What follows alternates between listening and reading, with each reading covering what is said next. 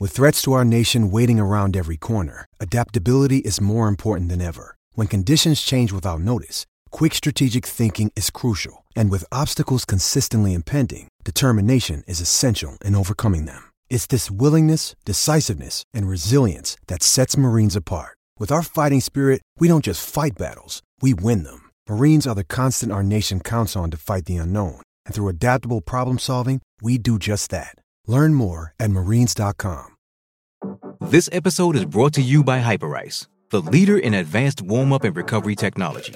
They have tons of innovative products, like Venom heated wearables to help soothe sore back muscles, Normatec compression boots to speed up recovery and increase circulation, and Hypervolt massage guns to improve mobility.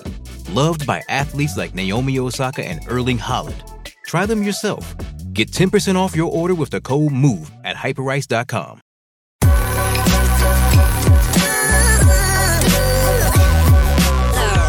The following is a presentation of the Belly Up Sports Media Network.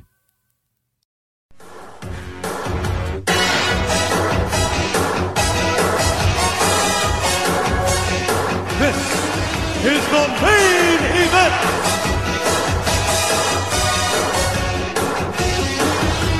This is your main event, Mark's Podcast. I'm your first host, lifelong wrestling fan, former radio guy, cat dad, and we're your podcast hookup. Holler if you hear us. I am Troy. And with me, as always, is the main event collector and figure hunting warrior. He is the WCW watcher of classic wrestling and the filthy animal to my natural born thriller. It's Greg. What's up, Greg? Are you above average? Yes, I am. I'm above average, and you and uh, you want me to let you speak on this. That was horrible. I was laughing so hard at that. I I, I liked uh, I, I liked when Mike Sanders was uh, um, mocking him like during during the backstage thing. I was Yeah, like, that's what I meant. yeah, I was like, okay. At first, I didn't know what he was getting at, and I'm like, oh my gosh. And then freaking Konnan came out and said the could be- same damn Yeah, stuff. it's, it's like he just endorsed it. Right. Like he he just he steered right into it. I'm like, he just mocked you for this, and you're like, you know what? Whatever. Like, I, I don't get like he was calling people raspberries and cranberries. I'm like, what? Like, To this day, I don't even know what that means. right. I mean, I is guess it like a derogatory thing, like a calling for people white people, or is it homophobia? Yeah, I mean, the only thing I can think of is calling people fruits because he did have a lot of like homophobic jokes and slurs and his stuff. Because remember Well, that on live one, TV, he told Lex Luger to toss a salad. So right? You also told somebody, or, or you also said he told somebody. It might have been Lex Luger again. He said, uh, "Get on your knees and peel my potatoes" or something like that. yeah, it was the same promo. Oh, my potatoes and toss my salad. I still, I'm afraid to to know what the hell peel my potatoes is. I mean, I can assume. I'm not looking it up. So Yeah. Ah, man. Let's see.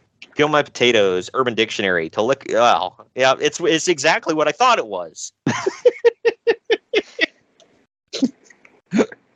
uh, yeah, what a creep. yeah. It, it involves uh, it involves a mouth and uh, potatoes. Yeah, but not potatoes. You know what I mean? God. Anyway, yeah. Konnan is Konnan's a freak, dude. Either say. way, well, they really are the filthy animals. Anybody that has a podcast with Disco Inferno is a freak to me. That is correct. well, either way, but we uh we actually have a lot to talk about today. Uh, it's another WCW in 2000s podcast, so you can assume, you know. I will say, you had told me before I went into this that I would probably be pleasantly surprised.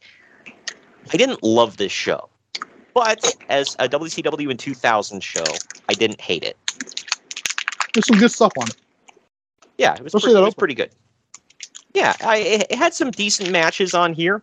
Uh, there were like two that weren't really overbooked, so you know uh, we can get into that. But The fact that there's probably like nine matches or so on this card, you said there are two that aren't overbooked. That's not good. Yeah, right. There's literally ten matches on the card. Two of them, there's not a bunch of BS. Well, one of them, there's a little BS in it,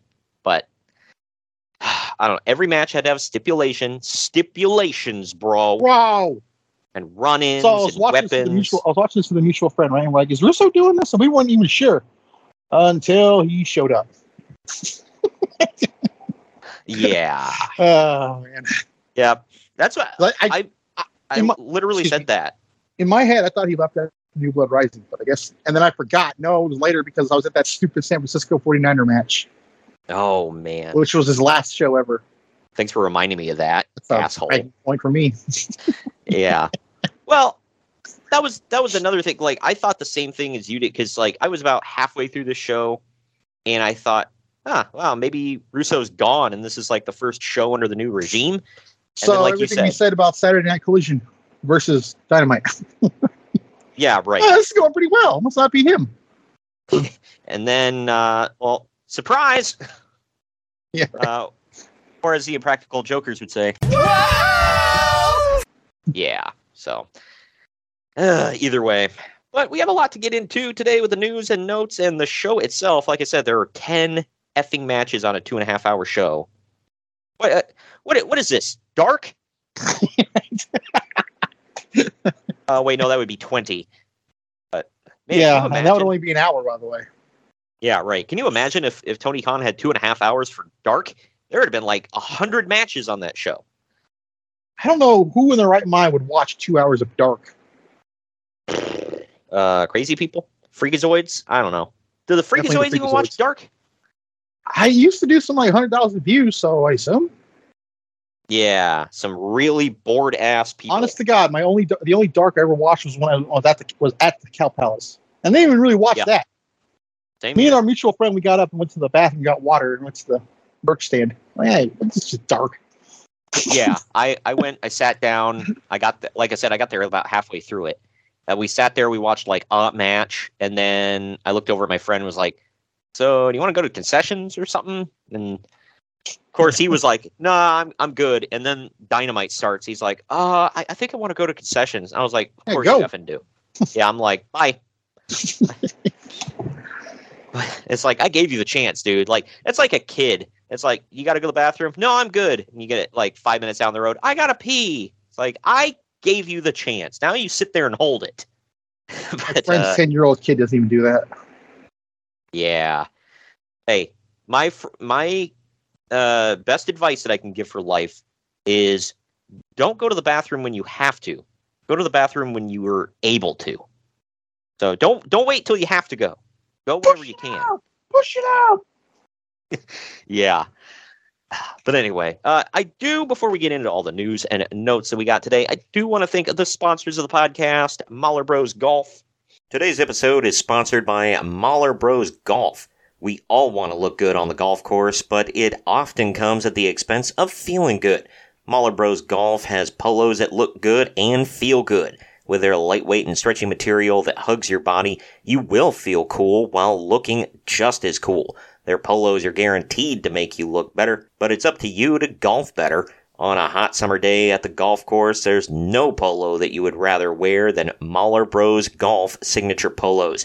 Mahler Bros Golf has a large catalog of polos with designs for those who want a loud design and others for those who want a subtle and sleek looking design. They also have fun t-shirts, hats, tumblers, and so much more to make your golfing experience better. Use code BELLYUP at MahlerBros.com for 15% off. Spring and summer are just around the corner, so you know when you're out golfing and the sun's beating down and you just want to take your shirt off because of the heat? Well, these polos almost feel like you aren't wearing one at all. That's great for beating the heat, because I don't know about you, but even here in the Midwest, our summers get blazing hot. So you don't want to give up your golfing time because it's just a little too warm outside. Don't wait to try out your new favorite golf apparel. Upgrade your golf attire with Mahler Bros. Get 15% off at MahlerBros.com with code BELLYUP. That's 15% off at M-A-H-L-E-R bros.com with code BELLYUP. Turn heads on the golf course or wherever you wear Mahler Bros polos. Mahler Bros Golf. Look good, feel good, feel good, play good. And now we're going to get into our first break. We're going to tell you about We some are other great- white. In you didn't know. we're going to get into the break where we're telling you about uh, some other great podcasts to listen to, as well as telling you about our uh, awesome merchandise, if I do say so myself. Uh, we are officially heading into the fall months. So, thank God, I'm sick of the heat. Yeah, I, I don't know. Like, my wife is always like, oh, I, I can't wait for fall. I love the fall. I'm like, ah, I don't know. I like when it's hot and I can grill and stuff like that. But then again, sometimes it gets too hot where you, like you say, it's it's too damn hot. I live in California. Oh, man, what's yeah. like 90 to 70. I'm getting sick from it.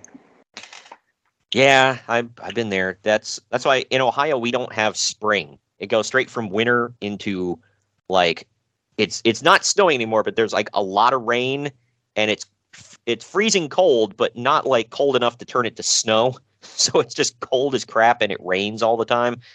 And then all of a sudden it's like 80 degrees and hot as hell. Like, well, that wasn't much of a transition. Meanwhile, everybody's getting sick around the state. So, anyway, but we're going to get into uh, our break here. On the other end, we're diving into Fall Brawl. Follow the main event marks at facebook.com forward slash main event marks pod, on Twitter at main event underscore marks, and on Instagram at main event underscore marks and at main event collector.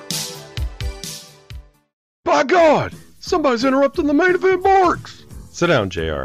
It's just me, Kyle Sullivan, aka Shaggy Von Doom, your host of Here in Puckburg on the Hockey Podcast Network.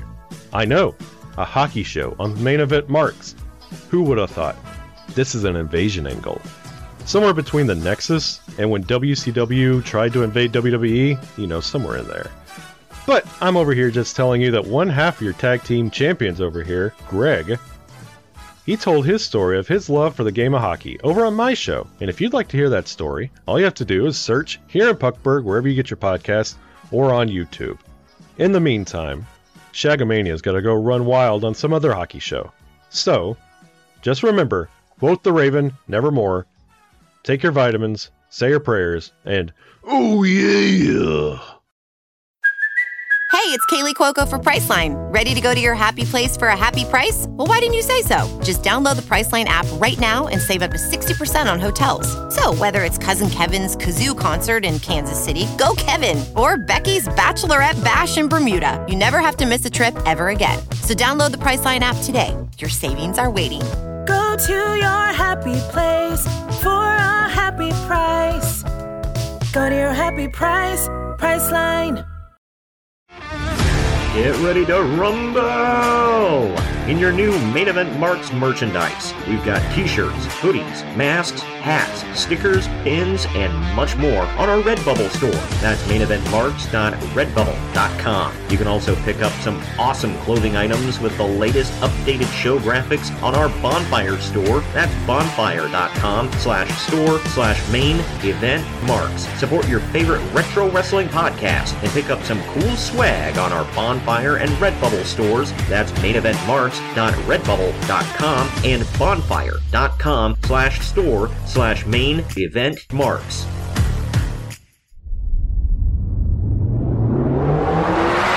The main event marks are available wherever you get podcasts and on YouTube. Find all of our links on our link tree at linktr.ee forward slash main event marks. And we're back. And we're back. Do you like your coffee like you like your podcasts? Gimmick and politics free? Well, so do we here at the main event marks, and so do the guys and gals at Coffee Brand Coffee, where they ditch the gimmicks. You see, when you buy your coffee from other roasters, chances are that they've been sitting on the shelf for heaven knows how long. Don't rob yourself of freshness. At Coffee Brand Coffee, they roast to order, ensuring that you get the freshest coffee possible.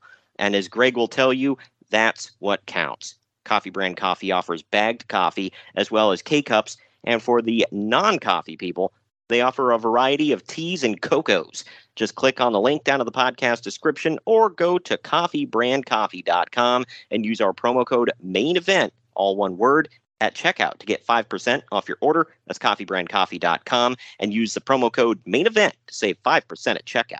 Uh, I misspoke earlier, by the way. We're not getting into Fall Brawl yet. We're getting into the news and notes, obviously. But uh, any longtime listeners of the show will know that I flubbed up. But either way, you cracking anything today? One in post. Yeah. There you go. Four o'clock somewhere, right? Yeah. What are you drinking now? Uh, the Rocks energy drink. Zoa. Yeah. I'm actually drinking Logan Paul's energy drink. I'm drinking uh, Blue Raspberry Prime Energy. Uh, it's hey, For March. It's gluten free, man. Apparently loaded with caffeine. 200 milligrams of caffeine. Uh, I don't know. I I'm told that's a lot. I, I I, don't know measurements. Yeah, I, Does this I have know. caffeine in it? No, it's got nothing in it. No sugar. No. Oh, it's got sodium. Let's That's see. the worst thing. much caffeine is in a shot of espresso? 64 milligrams. So this is damn near four times. I think I've the shot of already educated our listeners on this, but espresso doesn't have as much uh, caffeine as like a drip coffee. Huh. Uh, my sister actually has a has a does drip coffee in her house. Uh, she bought the thing for it, and yeah, uh, 95 milligrams of caffeine in in just an average cup of coffee. So this is more than double that. Wow. Monster Energy doesn't even have as much caffeine as a cup of coffee. That's surprising. But I think they also have ginseng and stuff in Monster, so that's how they even it out. Yeah, this this Prime Energy drink will smack you right in the face. Where? In the face! In the face! There you go. But uh, either way, diving into the news and notes. Huh? Gee, I wonder what these are going to be about. Yeah, we actually have a lot of news out of ECW today. That's not our top top stuff, but if uh, I may, sir. right. Uh, but My Jewish is- father lawyer couldn't save my company. Wow. Uh, either way, uh, we'll we'll get into that after the WWF and WCW stuff here. But first, That is correct. Shut the fuck up, Dave. Everything that guy just says bullshit. this past week had the closest head-to-head Monday night ratings all year. It still wasn't even close, as Raw won by nearly three full ratings points. But it ended up being a lower than normal rated night for Raw. What, Like- was the what was the date of that? I'll look this up. Uh, this was the 17th, so the 10th, uh, September 10th, 2000. Yeah, 2000. Okay, so that one, the main event is Nash and Steiner no, with Booker T as the referee and Goldberg as the enforcer. Overbooked as hell. Uh, Raw, the main event was Rock and Undertaker versus Kane and Chris Benoit, no DQ. Steve Blackman versus X Pac for the X er, for the Hardcore title. Yeah, I can see why they won. Kurt Angle versus TNA in a handicap match. Al Snow versus Taz for the European title. Acolytes versus Bull Buchanan and Goodfather. Triple H versus Chris Jericho. Eddie Guerrero and Chyna versus Too Cool. Lita versus Ivory. Man, there are like 500 matches. Hey, over here we got Reno versus Big Vito in a W's. stick ball and a pole match, dude. Hell yeah. You mean to tell me that's not better than the Hardy Boys versus the Dudley Boys in a number one contender match to kick off the show? Come on now. Oh man, Uh, but anyway, dude, look at this: Jeff Jarrett versus Miss Jones. hell yeah. God, 2000, bro. Joe Jarrett's got to beat a woman, bro. but Like yeah, physically, not in the match, Yeah. physically. wow. Uh, but getting back to this though, uh, it, it ended up being Why? a way more fun. it it uh, ended up being a lower than normal rated night for Raw, likely due to being preempted to a later time slot for the last two weeks, so they had no momentum going in. There was also a Monday night football game between the Jets and the Patriots, and if anybody knows, Patriots It's not were Tom Brady. no Drew Bledsoe at this time, but the Patriots are heating up. Uh, I don't remember what the Jets were doing at the time, but it is a rivalry game, so. Uh, plus, maybe the game where they tease the uh, the tuck, because I know that the tuck that happened in January happened against the Jets in earlier in the year, huh? or it was like a similar play. So it might have been this game actually. Wow. Uh, plus, Nitro's first hour doesn't have I just alienated one of our listeners, by the way. doesn't have uh, competition from the Monday Night Football game. Basically, there were a lot of things working against Raw that night, and they still beat him by three ratings points. Uh, meanwhile, Nitro did its highest opposed rating since January, likely due to return of Ric Flair and the wedding Holy angle. crap! It's January. We're almost at the end. They're going back to the beginning. yep. well, this next story is uh, oh, this is fun to see where this ended up. Well, Steve Austin and Debra, as well as Jerry Lawler and the cat, are expected to get married this month. I sure hope those crazy kids can make it. Man, one's gonna walk out and one's gonna go to jail. Yeah. yeah. Well, one well one of them is going to uh, abuse her, bro. Not to make light of it, but uh, We're gonna abuse her, bro. this is real, folks. He really says this crap. yeah. Well, uh, he he says all this, Allegedly. but yeah. Yeah, we got Um, two people that work with him saying the same thing on different podcasts. I'm gonna think it's true. It, it very well uh, could be, yeah. But uh, yeah, one of them's going to abuse his wife. The other one's going to get cheated on uh, by, or like his wife is going to cheat on him with multiple men again. Allegedly. But you know, I like, by the way, how Jerry Lawler stuck by his wife to the point of where he even quit his job for her just to show solidarity. And how does he get repaid? Uh, she bangs a bunch of dudes behind his back. You know, It's because a job back though. yeah, yeah. So he got rid of the cheater, got his job back. So we know that one of them wasn't Andy Kaufman at least. Yeah. Yeah, man, that uh, that sucks, man. Well, while while Jerry Lawler's out there hitting the pile driver in the ring, she's getting uh, anyway. Good lord. Moving on. Uh, Uh, for the love of Kenny Omega.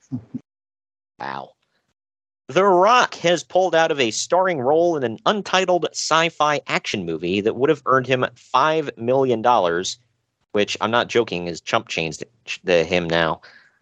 But uh, given the it? timing, we we never know what, the, what it was. they don't say, but given the timing, this had to have been the one, which ended up starring Jet Li. Do you remember that? That uh, that was a big thing. He said he turned that role down. I don't. I don't know what the hell that movie is. So I watched it with my dad when it first came out. It's it's not a bad movie if you like sci-fi action flicks, whatever. Basically, like uh, Jet Li's character discovers uh, there are multiple universes with him in it, and he figures out how to travel between them. And if he kills another version of himself, I've seen this he- one. It, it's called uh, Spider Man. Wow. Far From Well, Home. If he, if he kills another version of himself, then the other versions become more powerful. So he just keeps going to different universes and killing different versions of himself to make himself more powerful. And that's why it comes down to him and one other Jet Li, and they're both equally matched. So it's him fighting himself, and it's pretty awesome. But Looking at this cast, I'm going to say that Jason Statham re- replaced The Rock. no, Jet Li replaced The Rock. Well, that's not doesn't make any damn sense. Well, You it, was, tell me- it wasn't. It, they completely changed the role when he turned it down because it was originally going to be like I'll you know, buy that because I don't buy Jet Li replacing The Rock, but Jason Statham I have no problem. But Well, it was going to be originally it was going to be you know like um they were basically going to treat the the role like if, if like it was an Arnold Schwarzenegger type and he was going to be like fighting and brawling himself and then after he turned it down then they switched it to more like uh, karate fighting whatever and martial arts. So but yeah, it, Yeah, it it, the- it wasn't a bad movie. If anybody goes back and checks it out, it doesn't get a lot of play, but uh, I feel like uh, many of the Rock's movies back in the day, this would have kind of got thrown. It's like, oh yeah, he did that, whatever. But either way, Shawn Michaels is telling people that he's back. it's funny that he would have worked with Statham back then and been reunited with them for uh, the Fast and Furious movies. Yeah, right.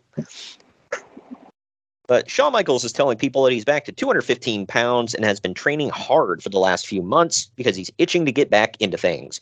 Back Whether he'll- to when the hell has he ever been that high?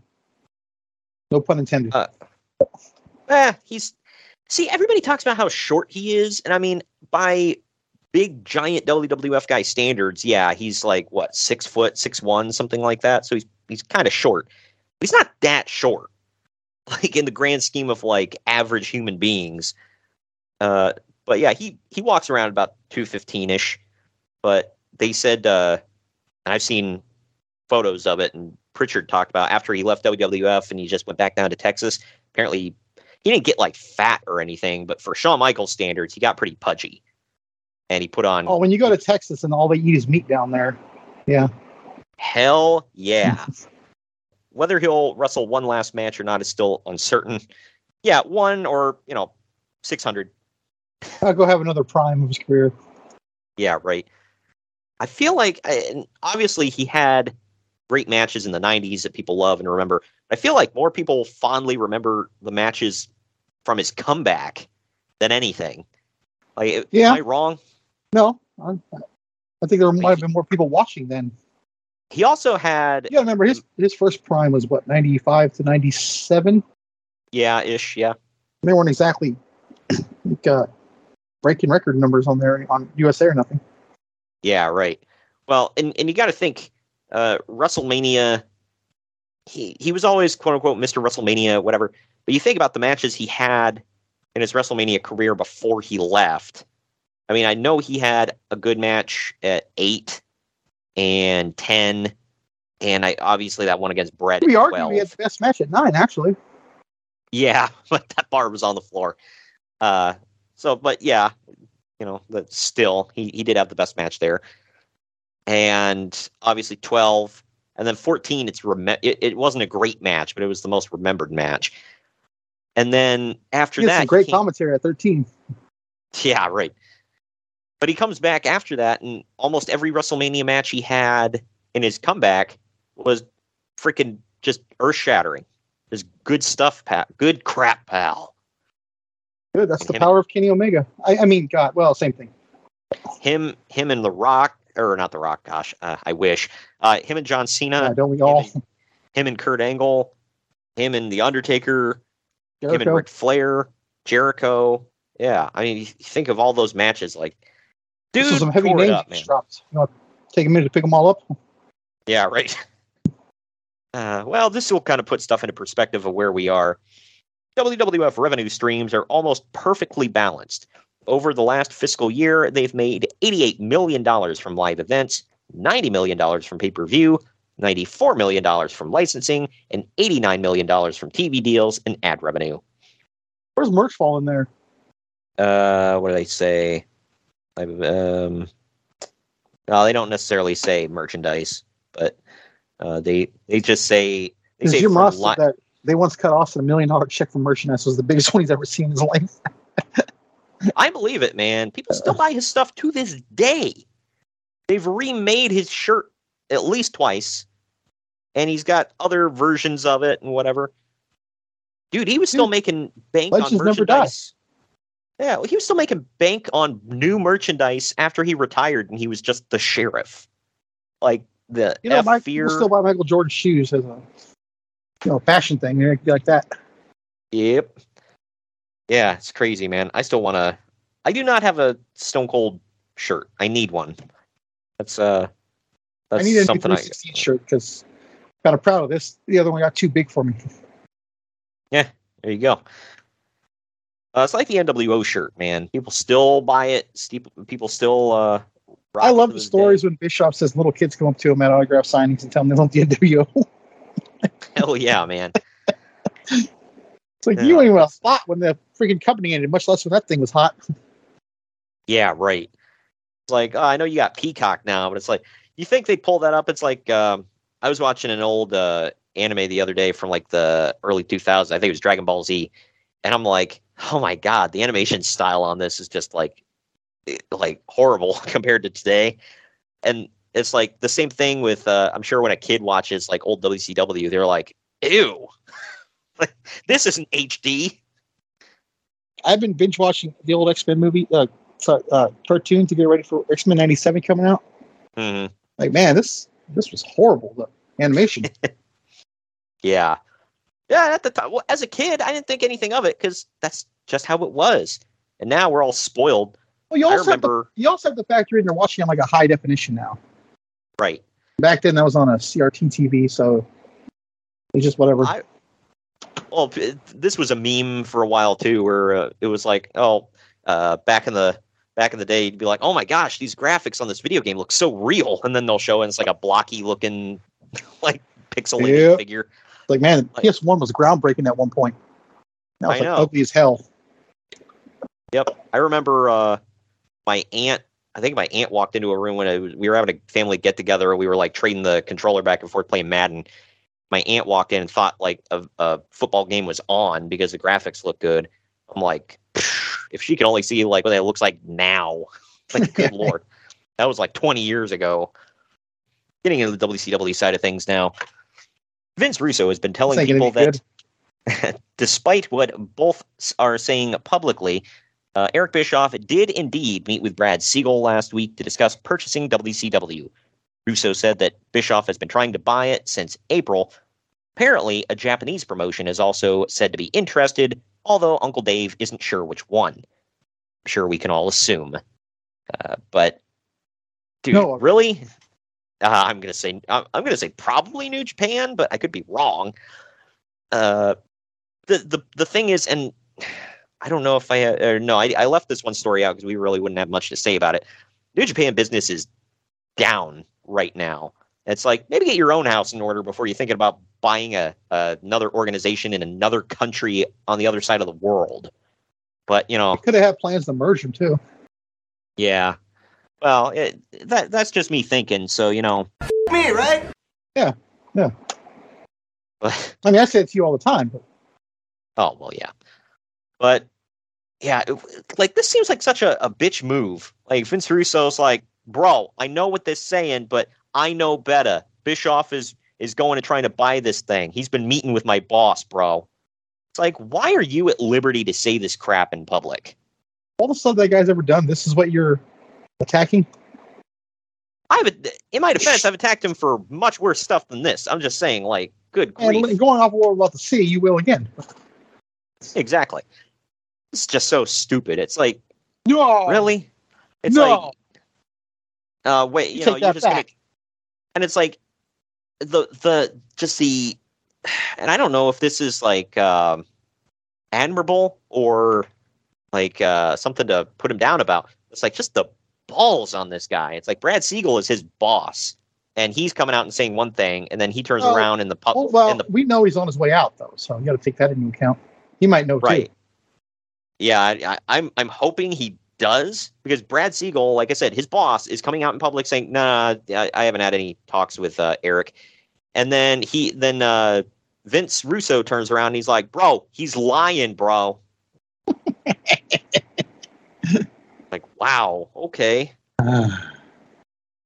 Maybe he thought Bischoff was definitely going to buy it and can his ass. I don't know. Oh man, you think this guy? You think Eric Bischoff, uh, you know, the, the day he fired Honky Tonk Man was the happiest day of his life. Wait till he got to fire Vince Russo. he might have had he might have had that one uh, videotaped and run on a loop in his office while he touched himself. Oh, you're really hammering home. Yeah. You Oh, looked right in his face and said, You're fired. All Vince McMahon, like While eating a banana. while eating the corn cob from the long end. But yeah, anyway. Uh, Bret Hart is the You had to make latest- it weird. Huh? Yeah, I made it weird. uh, Bret Hart is the latest Oh, I didn't help. fined by WCW for arriving late to a show. Oh, So he was late, huh? I've heard that's been a thing with him forever. Yeah, I was gonna say uh, uh, Bruce Pritchard talked about that. He said ever since like the the mid '90s, people would be like, "Where the hell is Bret?" And he would show Doing up his like, hair. You think that hair grew itself? uh, I, I'm pretty sure he just like dunks his head underwater and is like, "Good, Uh, you got to work hard to get your hair that shiny and curly. He's not Mexican. dude." I think it's like nat- Yeah, it he's was, got my dad's hair was like that. He's got that. He's got that Dolph Ziggler, Mr. Perfect style hair, where it's like he just like soaks it, and then like as it dries out, it gets poofier. So like you ever notice like Dolph Ziggler, like his hair is all straight and combed and everything, and then like as it dries out, he's got like a fro. Yep. Mr. Perfect was the same damn Uh, way. uh, I think SummerSlam '91 is a good example of that. yeah. Yep. Yeah, and uh Bret Bret Hart I think was the same way, but like damn, like Bret was always, you know, going off about how unprofessional Shawn Michaels is and they're like, "Uh can you maybe just show up on time?" He's like, "Whoa. Like back up, okay?" Like what do you mean I got to show up and like be here? Like that's a lot to ask, man. That's yeah. I mean, now you're asking too much. And you're only giving me that 20 million or a 20 year contract at yeah, this time. right. And maybe you can show up and you know be present. Ah, yeah, yeah. You know what? Ah, I don't. Not gonna know. work for me, eh? Yeah, I don't. Yeah, that doesn't work for me, buddy. I'm not your buddy, guy.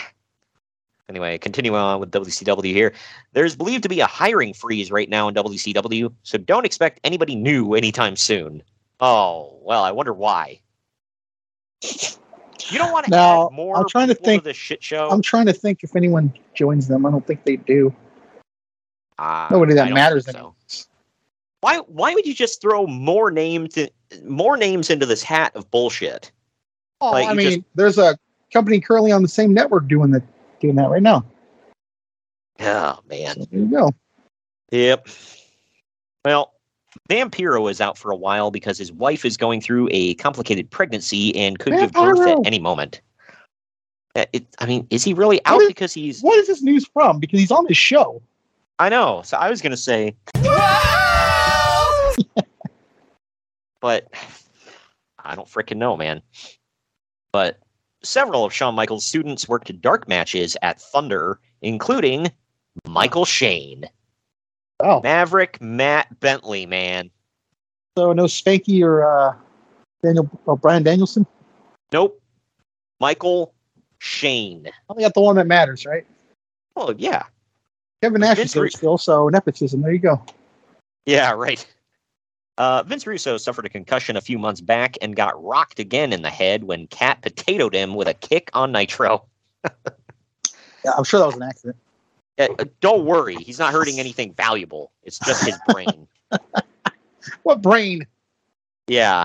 You know, there's an old saying that says no sense, no feeling.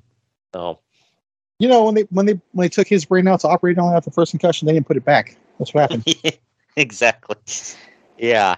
Uh, Vince Russo is like, he- he was just like, bro, don't don't worry about hitting me in the head, bro. My my brains are already made of pudding.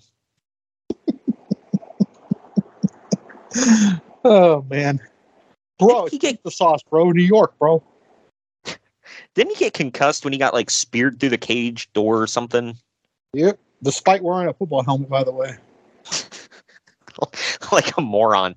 Dude, how do you get concussed? Like, well, I guess football players get Oh, concussed. Gol- so. Goldberg's a 300 pound man. He's a little stick boy, so big old beefy effing man. but there's some backstage debate on whether Johnny Ace should be put in charge instead of Vince Russo. A lot of better in-ring guys want Ace since they figured that he would book the show to be uh, to better take advantage of their skills, while many of the young guys who are getting pushed for the first time in their careers obviously want to keep Russo in charge. uh, hey, Mike, you're looking above average. Now, what are your picks for you? hey guys, uh, I was thinking about pushing that Mike Awesome guy. First of all, it's right in the name. He's awesome. Second of all, God, look at that tan. He's vascular as well, and, uh, and and he let me oil his pecs. Cowabunga, dude. Yeah. Uh, he also is the fat chick thriller, and as we all know, I love me some fat chicks just as much as the next guy. Cowabunga, dude. Uh, no, I've seen his wife. No. yeah. More cushion for the pushing. Hey, Mike, cowabunga. Oh man. This is the creep that even know. signed the two girls that are now her stepdaughters because he thought they were hot. Let's keep that in mind. Yeah. Yeah, right. Hey Vince, I was going through this lingerie catalog and I saw these two hot Latina chicks with big boobs. I thought maybe they'd let me oil their pecs. I mean, uh, maybe they'd look good on TV. Cowabunga, Vince. One day I want to be their daddy. Oh man. Ah, that's creepy. Yeah. I don't ugh. Moving on. Blech. Oh man. No, this is made up, folks. Go look. Yeah. Well, Uh, not good. Believe me, not good. all the stuff we were saying about Johnny Ace imitating him, that might have been made up, but him Yeah. fellas not being their dad is not a not made up. Uh nope. In fact, That is correct. Either way, uh, the number one priority in WCW right now is budget cutting, not ratings or attendance or drawing money, just cutting costs. Yeah, that's A lot- clear as day. I could believe all of that. Yep. Not A lot of ratings, the- not attendance. Yeah, yeah, that all plays. Well, a lot of the top stars like Lex Luger, Diamond Dallas Page, Scott Hall, etc., are all sitting sitting at home collecting big guaranteed contracts. But WCW has decided not to use them because their deals also stipulate that they fly first class and their hotels and road costs are paid for. So, by not using them, WCW gets to save on those costs at least. What's that list again? Uh, let's see: Lex Luger, DDP, He'll come and back. Scott Hall. He'll come back. He will never come back. Yeah, Scott Hall is gone wow. forever, bro. Lex Luger was, I mean, yeah, he came back, but uh, he was causing some issues around this time, him and Liz. Uh, so DDP never caused issues, ever. I realize he's making some money, but good grief. They're like, so they're looking the at this. He saved lives. Well, later, but Yeah, right. Well, they're looking at this list of like big stars, and they're like, uh, we can only afford like uh, two of them. Let's see, uh, Ric Flair and Sting. The rest of you stay home. Kevin Oh, I'm Nash sorry. too. Probably Yeah, getting a huge check. Yeah, it's sorry. There is also Kevin Nash. I'm going to say probably Scott Hall, or not Scott Hall, Scott Steiner. Scott Steiner was probably Basically, making anybody that took forever to get to WWE after it closed, they were all sitting home or getting paid. yeah, right. I think Rey Mysterio was the only one that I mean. I'm assuming he made some good money here because he sat his ass at home for a while. But I don't know. He was the was the one I heard that took the uh, payout from them to go to WWE. Boy, did that work out well. Yeah. Uh, I mean, it it all worked out in the end for him, but it's like He's got two Hall of Fame rings, and his school is a feeding ground for new talent. yeah, right. Yeah. So like I said, something- did something right. Yeah, it's like I'm not shedding a tear for him. He did well for himself. But like when you think back, it's like, man, maybe he should have waited it out. I, didn't- I don't know. Like selfishly, I enjoyed having him there because he was like an actual WCW like talent and not just like, oh yeah, you were one of the new guys on the undercard. talent being the keyword. Yeah, right. But getting into this uh, next segment of the show now, it is a return of this week in ECW. If I may, sir. Yeah. Uh, this does not involve uh, legalities, so his uh, his Jewish father lawyer will not have to get involved. But But he's always watching. well, exactly. He's like the angels on your shoulder. He's always watching. Yeah, right. Did Jews believe in angels? I don't know how that goes. Yeah, I don't know. ECW's long discussed plans of running monthly pay per views is starting next month. Right now, they Yeah, run them. the good time, huh? Yeah, right. well, right now they run them bi monthly, but they have events scheduled for October, November, and December. Looking ahead next year, there's and 52. January, and that's it. Well, there's Sorry. 52 weeks in a year, and at this rate, 36 of those Sundays will have wrestling pay per views in 2001.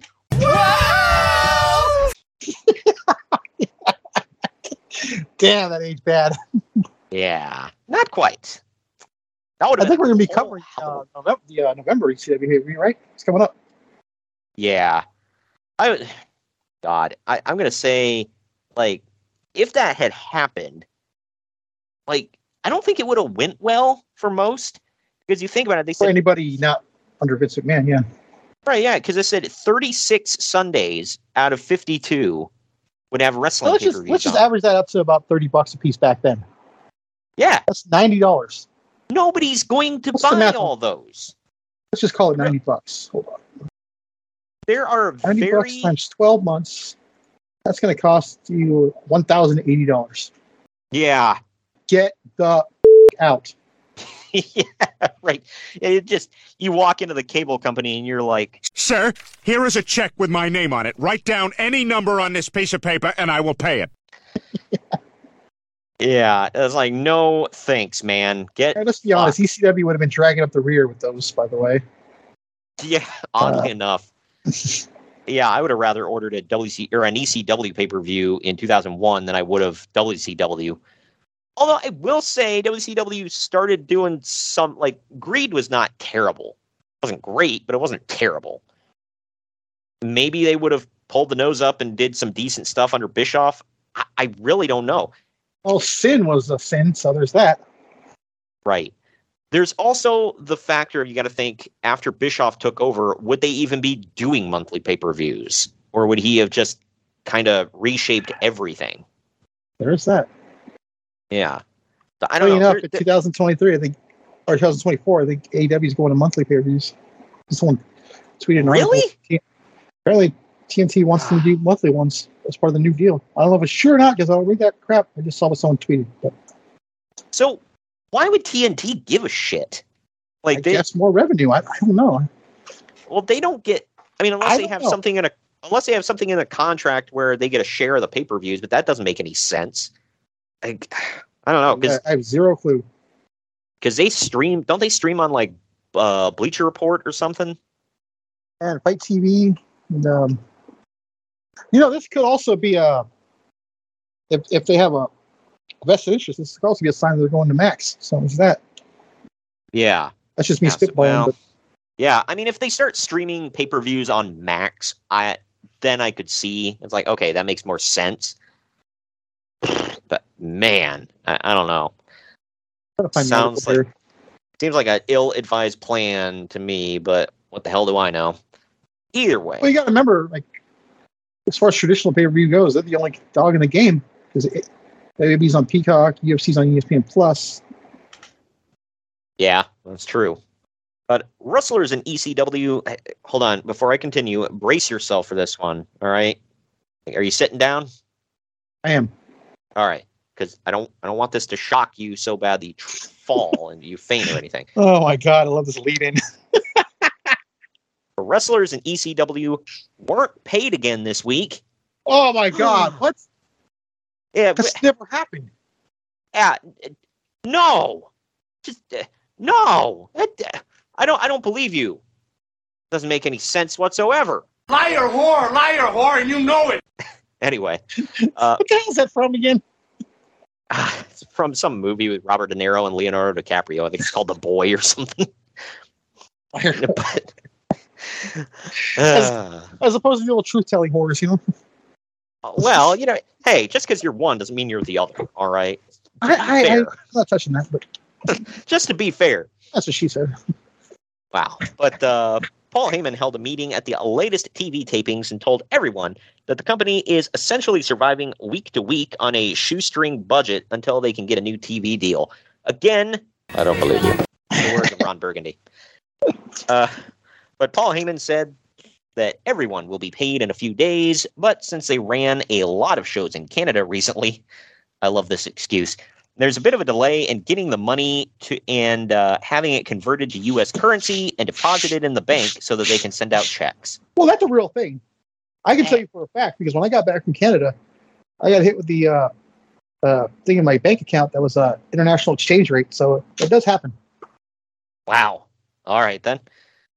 Well, the wrestlers have been paid or have been uh one pay period behind for months now, and recent checks have been post dated until the following week.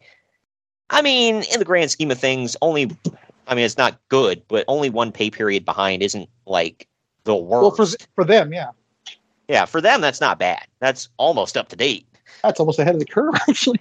Yeah, right. Heyman told the roster that he will be going to Los Angeles next week to close a deal and said that he won't come back to New York until a deal is finalized. Oh, he'll go to New York, all right. Yeah. Well, so much for getting a deal finalized. But anyway, Yeah, about that. yeah. Most people feel that an ECW USA Network deal is almost final, but it's be- it's being held up by the ongoing appeal of the WWF TNN decision. If slash when USA loses their appeal, then an ECW deal is expected to be finalized. Get that thing queued up again. Yeah, uh, I mean, not quite. It's not very often you get to use that twice in one segment, but Yeah, um, right. Well, Heyman also said that there's a good chance next weekend's house shows in Des Moines, Omaha, and Sioux City will likely be canceled. Ticket sales are weak for all three shows, and ECW isn't in a position where they can afford to go on the road and do money losing shows. Several ECW stars are said to have made inquiries to WCW about getting a job because the future of ECW is so uncertain. Okay, last couple Oh. of things I want to break down there. Des Moines, okay, maybe, but Omaha uh, and Sioux City, like really, these are the places ECW thinks are going to draw a crowd. Like maybe WWF or WCW. Well, yeah, I don't want to. I don't want to get anyone pissed that lives there that might be listening, but yeah, that sounds perfect for that stupid company. Omaha, Nebraska. I don't think they even know what ECW is. I'm just saying it's it's it's not like a big destination spot, so why wouldn't you run there? Well, That that's the point. They're such a small company Well, I mean, no that nobody no, knows. I mean, destination usually means people are traveling to the show. I just mean like it's a small city. You know, they Right. probably they probably got the place for cheap. There's that. Right, but if there's not enough people there that know what your product is, or if they do know about it, give a damn about it. Like, what's like, who gives a crap? Like Des Moines, Iowa, maybe, but like you, th- you think about this: Iowa, Nebraska, and I think Sioux City is in South Dakota. Like, So Shayna Baszler would have been there. Yeah, it's like you're holding shows out in the middle of nowhere, and you're like, oh, nobody's showing up. I, I, you don't say. There was a Sturgis. They have a nice little uh, uh, attendance rating when they have wrestling shows there. Ah, I wonder why. I'm sure they went for the wrestling too. well, they went. Well, they went to see if there's anybody a little too dark in that their. I wonder how well New Jack would have went over in Sturgis. I don't know if he would have made it out alive. I mean, he would have went down stabbing, but you know, I don't know if he would have made it out alive. uh, but that last thing here. several Anybody thinks we're making this up, go listen to Booker T talk about it. He'll tell you. Yeah, right. Uh, but several ECW stars are said to have made inquiries to WCW about getting a job. Why? Well, All you got any you got any names on there? No. Uh, because I- I, I'm pretty sure that we did that uh, match with Wee and what's his name, uh, Jason Jett, right? So he Yeah, went. so that's coming up. Yeah, agreed. So, yeah, I, I mean, I get that, but logically speaking, like you look at ECW, y- I know. using I logic. know. It's like you look, you look at cute. WWF and you look at WCW. First of all, WWF has more programming that if like, even if you're jobbing out on Sunday Night Heat, like it's it's something, and you're getting paid. Why would you want to jump to WCW at this time? Like maybe they Okay, thought let me let me let me put you back to a conversation we just recently had. Why would anyone want to keep going back to Impact? Ugh, man. Just some charming sons of bitches, probably. the excuse I, I always hear is like, oh, well, they let them have so much freedom and it's just fun. And that's why the show sucks. Yeah. like, all right, well, I mean, I guess I get it, but either way, moving on with the ECW stuff here. Speaking of the recent Canada shows for ECW, we mentioned this guy earlier. Easy Money, eh? Easy Money, and Prodigette. I, I don't know who that is. Uh, were Uh, uh, is Easy Money Jason Jett? Was that Julio Dinero? uh, Easy Money is Jason Jett. So it's not what I thought. Yeah, let me see. Prodigette, Angel Orsini. Uh, it's a Oh, Angel woman. from the Baldies? No, it's a woman. Oh, I have. I, she might have been with. is she all the way the, live? uh, yeah, but I don't know. She she must have been with their little group. What the, what the hell were they called? I don't think they had a name. It was Confederate Currency, Easy Money, Julio Dinero. I don't think they had a name. I know way too much about this company that I hate. Yeah, I can't remember. Uh, I thought they had a name, but could be wrong. Either way, uh, they were the only two stars who weren't a- stars. God, uh, who weren't able to cross the border into Canada Today, because Troy's liberal with vocabulary. well, they weren't able to cross the border into Canada because one of them has a prior criminal conviction, and they were traveling together. Uh, okay. We've seen this a lot. Yeah. Uncle Dave says that that was don't actually some. He says that was actually something of a shock because half of the ECW roster has criminal records, and a lot of them were surprised themselves that they managed to get into the country. All right, Dave, I apologize. That was funny. Oh man. Sad part is he's not like being I know. like, funny about it. You ready for this laundry list, man? Never am. Tommy, Tommy Dreamer seems to have seriously injured his shoulder in Cleveland, and there's concern of a torn rotator cuff, which could require surgery and take months to heal.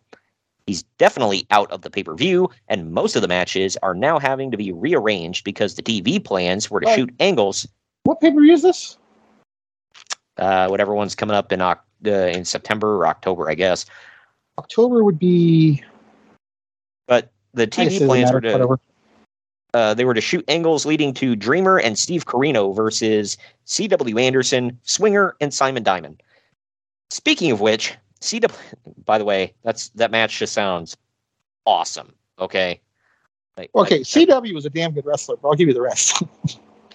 CW was CW was okay. Uh, Swinger was okay.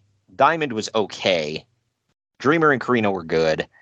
Uh, well, Corino Uh, was really was- good, but Prime, I think Corino was great, but Yeah, right. Well, I I see this this uh, uh match on paper, and I just think Shut up and take my money. it's like you know I like ice cream pizza, but I don't want ice cream on my pizza. I'm just saying. yeah, exactly.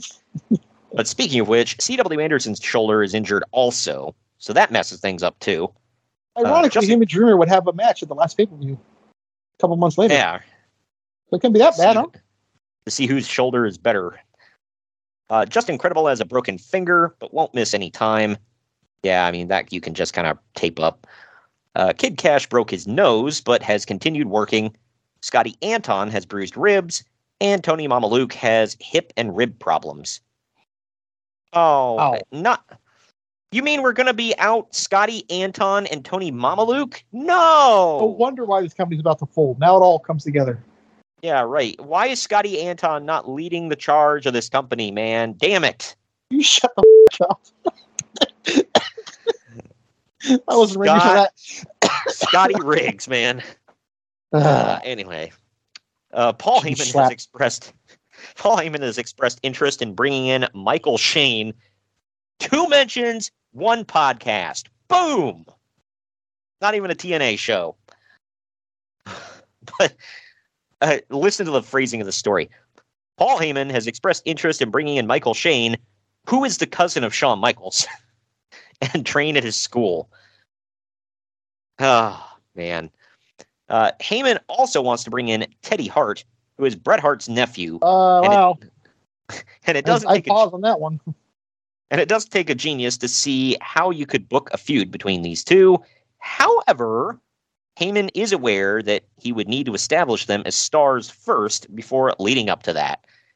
Oh well, then if you want to establish stars, there's the place to go. Why are you sounding sarcastic when you say that? You know, because I'm I'm sure. I mean, Teddy Hart maybe, but Michael Shane in ECW. Ah, Think about it. It's not that far fetched. I was gonna say maybe he would have actually flourished there. I mean, as much as you can flourish in ECW. I don't know. Not as much as a nice daisy in the Vegas sun, but you know, yeah. Well, I mean, uh, you think about some of the guys that were in ECW. That's like, where the hell else would uh, I can't even think. Joey Matthews and uh, the other one. Crap, what's his Christian name? York. His tag. Yeah. Uh, what what was it? Christian York. Yeah, Christian York. Uh, where the hell else would they? surprised you forgot about him. Didn't Considering remember. you and I were the only ones who knew who the hell he was in TNA, but yeah. Yeah, right. it's like nobody would have given a damn about them anywhere else. But I mean, we remember them doing well in EC Dub, so there's that. Uh, speaking of Teddy Hart, though, Bad News Allen. Oh, do we got to keep Well, him?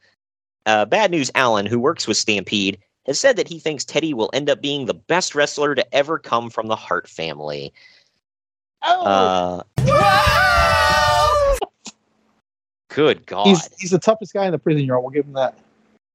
Uncle Dave says pretty much everyone ha- who has seen him work has had unanimous praise for Teddy Hart's in ring ability, but on the flip side, almost nobody has nice things to say about his overall attitude and maturity, which is what cost him his WWF developmental deal a while back.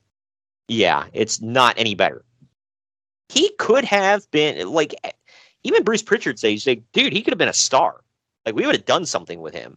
he was great. He had the name, he had the ability, he had a unique look, bro. But Yeah, I'm stuck on the name. I mean, yeah, that that's all for that's all you know. yeah, but he's a douche. he, he can't keep when you have a clean. Twitter account dedicated to if you're in jail or not, yeah, that kind of cements it. Right. Yikes, man. But a fan, a fan in Raleigh, North Carolina, filed a lawsuit against Paul Heyman, Rob Van Dam, and the owner of the Ritz Theater for allegedly or for alleged injuries he suffered at a house show there in February of 1999. Holy Well, I was- crap, dude. I was wrong, by the way. Here's where the Jewish father lawyer comes in. Uh, so I stand corrected. My Jewish father lawyer said you did not get hurt. You staged that whole thing. The lawsuit alleges that RVD did a flip into the crowd that tracks, which sent the fan which sent the fan to the hospital with permanent back and leg injuries. Oh God. The lawsuit also alleges that RVD was under the influence of drugs. No. Well, hold on. Herbs are not drugs. Well, he was Back under the up. influence. So it was under the influence of something that altered his state of mind. So, uh, and it argues that ECW promotes the use of marijuana and LSD. RVD for the weed, Spike Dudley for the acid specifically. Uh, I mean, promotes? I don't know about promotes. Maybe? I don't know. How do you. I guess it depends on how you define promotes. Well, he's always talking about it and stuff. I guess that is promoting. Got to give him that. But Yeah. uh, and Spike Dudley's move is called the acid drop. So like I told you, I was I was like 16, 17 when I realized what that meant. like, why the hell did they change it to the deadly dog? Oh, okay. yeah, I don't know, man. Uh, uh, but I don't know what happens with this lawsuit. But all of that sounds totally legit. Last story I got out of uh, EC Dub here. Justin Credible was interviewed on the Observer Live show and talked about the XPW incident at ECW's pay per view in July, now in the archives. Uh, Credible talked about it happening right as the match with Tommy Dreamer was about to start and said that he tried to ignore it because he didn't want to sell what they were doing. However, he admitted that it screwed up the planned, the planned main event because they ended the show early uh, due to an ongoing brawl happening in the parking lot at the same time with ECW and XPW wrestlers. And he said that he and Dreamer only got to do about 40% of what they had planned because of it. Oh man, I I, bet you that sixty percent is what took away from this match being a five star classic. Yeah, that's like God.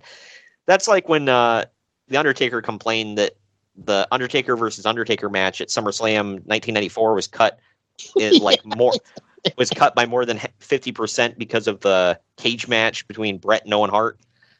Like, oh man, Should she really be ruined it. complaining, or should she be taking them both the case of beer and saying thank you? Yeah, it's like, oh man, you saved us from more long suffering. uh, how can I thank you? Jeez Louise, man. yeah, that was that was about to be a five star classic in a, in the Tokyo Dome. Let me tell you, Stairway to Hell, everybody. God, It's uh, it was something to behold. I'll say that. But anyway, let's go to Japan real quick.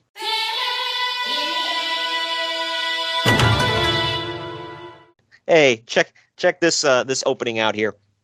Rookie young lion Hiroshi Tanahashi is out for the next few months after suffering some sort of broken bone.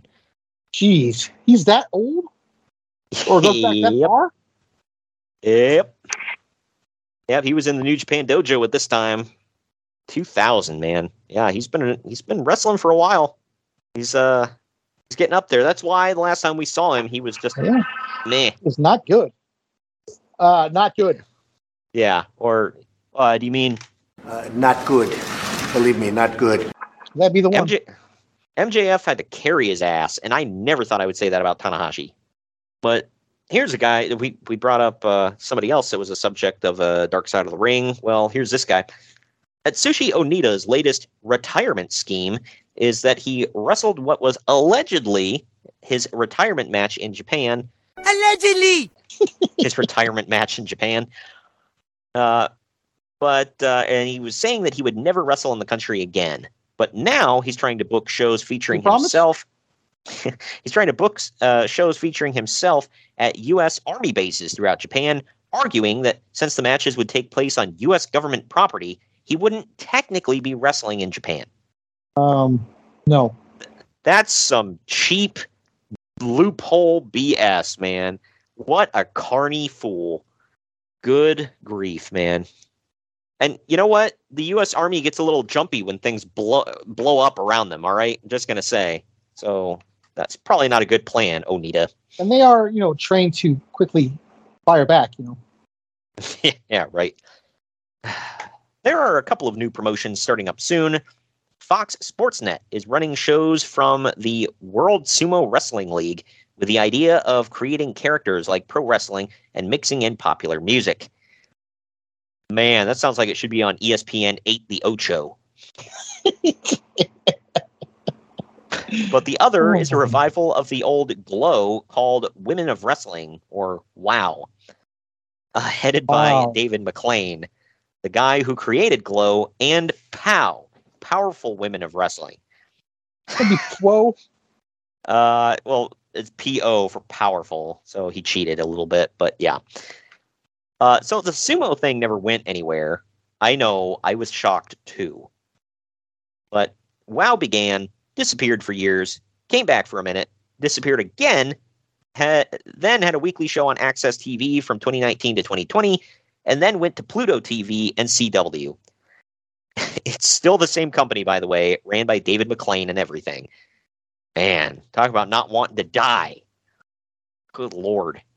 I don't know. I, wonder- I, I feel like if I watched this, I would want to die. But Look, I'm not gonna fault the guy if he like it could be one of two things. Either he really loves himself some women's wrestling, which in that case, cool, whatever. You're giving women a job, you know, good stuff, whatever. On the other hand, it could just be that he's a giant perv. bro, that's how you got to run it, bro. Hey boss, oh, I thought about hiring these bikini models. They'll let me hire uh, they'll let me oil their pecs. And they've got impeccable Starcade main eventing tans. Cowabunga, dude. Holy shit! Oh man. Of course, they'll never main event Starcade because they're women, and that don't fly. Anyway, God. Uh, speaking of new promotions, Dusty Rhodes is running his own indie promotion called Turnbuckle Championship Wrestling. Cool. The first TV tapings will be next month and will air on local TV in Georgia. Ray Lloyd, aka Glacier, is champion, and they sometimes have appearances by Rhodes himself and Barry Windham, among others. Uh, man, I wonder if Glacier ever defended against Dink. Because, you know, where can you ever see those two in the same place at the same time? You know what? You keep joking, but we haven't. So he's right. Look, he is right, but uh, so what? That's one of them where it's like, I'm right. Okay. Who cares? Last story I got here. You want to talk about? Yeah, that tracks. Here you go. I also want to point out that Ray Lloyd was in the very first every AEW pay per view, so he's still around. Hell yeah. Uh, the last story here Harley Race was arrested for boating while intoxicated at a lake in Missouri. In 1990, Race was Again, things that track. Yep. In 1990, Race was involved in a boating accident, and several people were injured, and he was charged with negligence in that case. He was allegedly drunk then too, but they I think couldn't we have this prove it. the second time I've heard about this. Yeah, uh, I can't remember which one. It was one of our 1990 shows, I believe. So go check that out. But yeah, so what is it? Once a decade, he has to get busted for driving a boat while drunk. How do you? How does that happen? By the way, like does someone pull the boat over? How do you, how do you know? Like because when you're on like the water, the waves are swinging back and forth, so it's not like car on the road. But how do you know? Yeah, it's like was he like stumbling all over and like having beer cans in his hand or whatever, and the Coast Guard just comes up, "Woo!" pull it over. Like, how does that even work, man? I'm confused, but Inquiring minds want to know. right. But anyway, that's the end of that, man. We got the event to get into now. Are you ready for this one? I kind of am. It'll be fun to talk about. We'll get into all of it right after this break. Follow the main event marks at facebook.com forward slash main event marks pod, on Twitter at main event underscore marks, and on Instagram at main event underscore marks and at main event collector. What's up, everybody? I am the hardest part of the ring, the host of the Apron Bump podcast. Ugh, another wrestling podcast. How many times can I listen to fans tell me who needs a push, who doesn't need a push, who brings Vince's coffee these days? Enough! The Apron Bump is about the journey. It's about nostalgia. It's about discovering new forms of wrestling to really tickle your pickle as a wrestling fan. The podcast brings you reviews of wrestling events all over the world, whether it's WWF, WWE, WCW, ECW. We even cover the golden eras of Ring of Honor, Progress, TNA and more promotions in the future as well. New episodes every Wednesday. Bump Day, huh? Yeah? Go to apronbump.com or go to your favorite podcast platform or YouTube and subscribe today for the most diverse, fan friendly wrestling podcast in the world. I'm Hard. It's only a kick, a jump, a block. It's only a serve. It's only a tackle, a run. It's only for the fans. After all, it's only pressure. You got this. Adidas.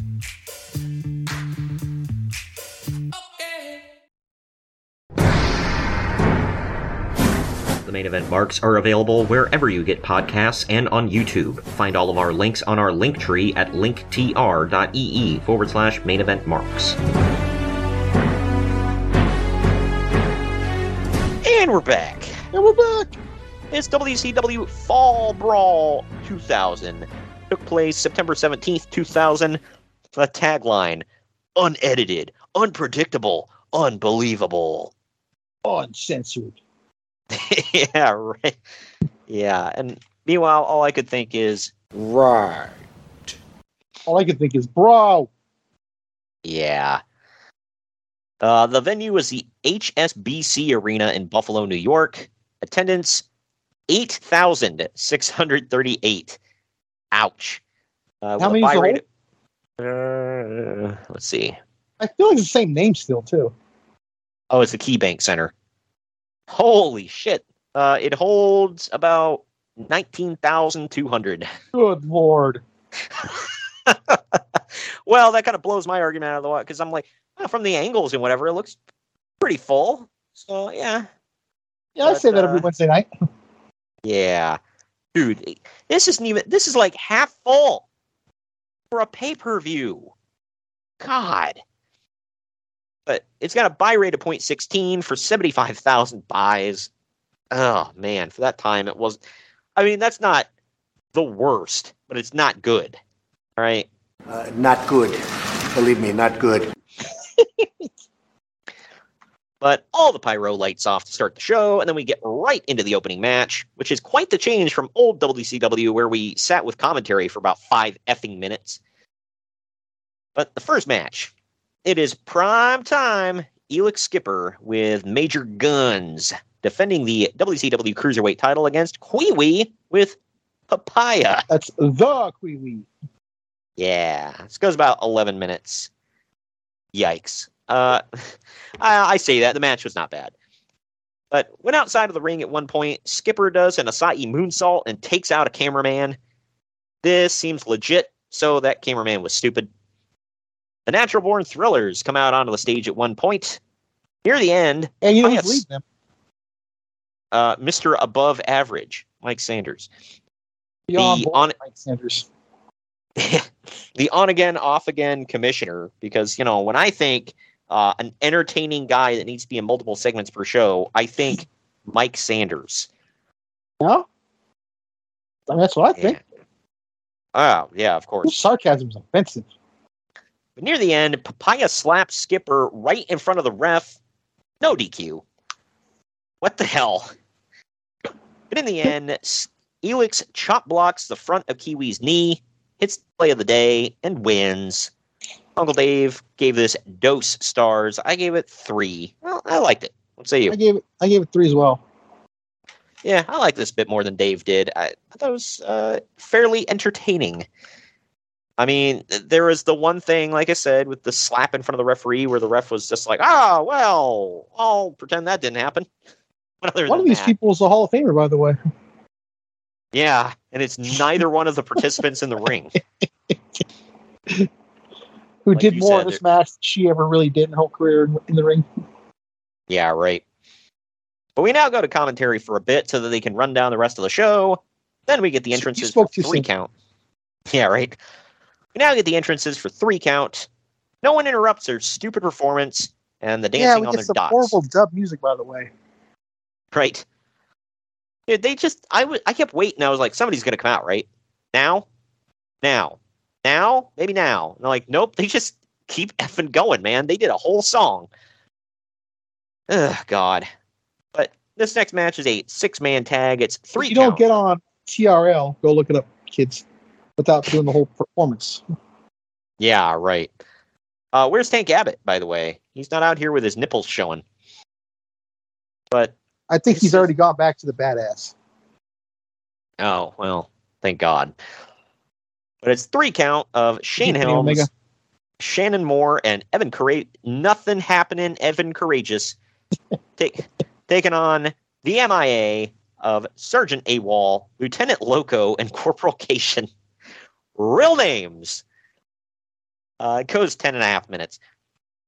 So this is a WCW 2000s match, so a table has to be set up outside the ring so that when Sergeant AWOL gets on the apron, he gets knocked off through the table. But in the end, yeah. Cor- Corporal Cajun hits the so, whiplash. I know you're thinking, yes, Sergeant AWOL is just like Abyss. He trips over some dick. yep. damn near every time, by the way. It's the wall, brother. But in the end, Corporal Cajun hits the whiplash on Shane for the win. For anybody wondering, uh, Corporal Cajun is Lash LaRue, hence the name Whiplash. So anyway, I just felt the need to explain it.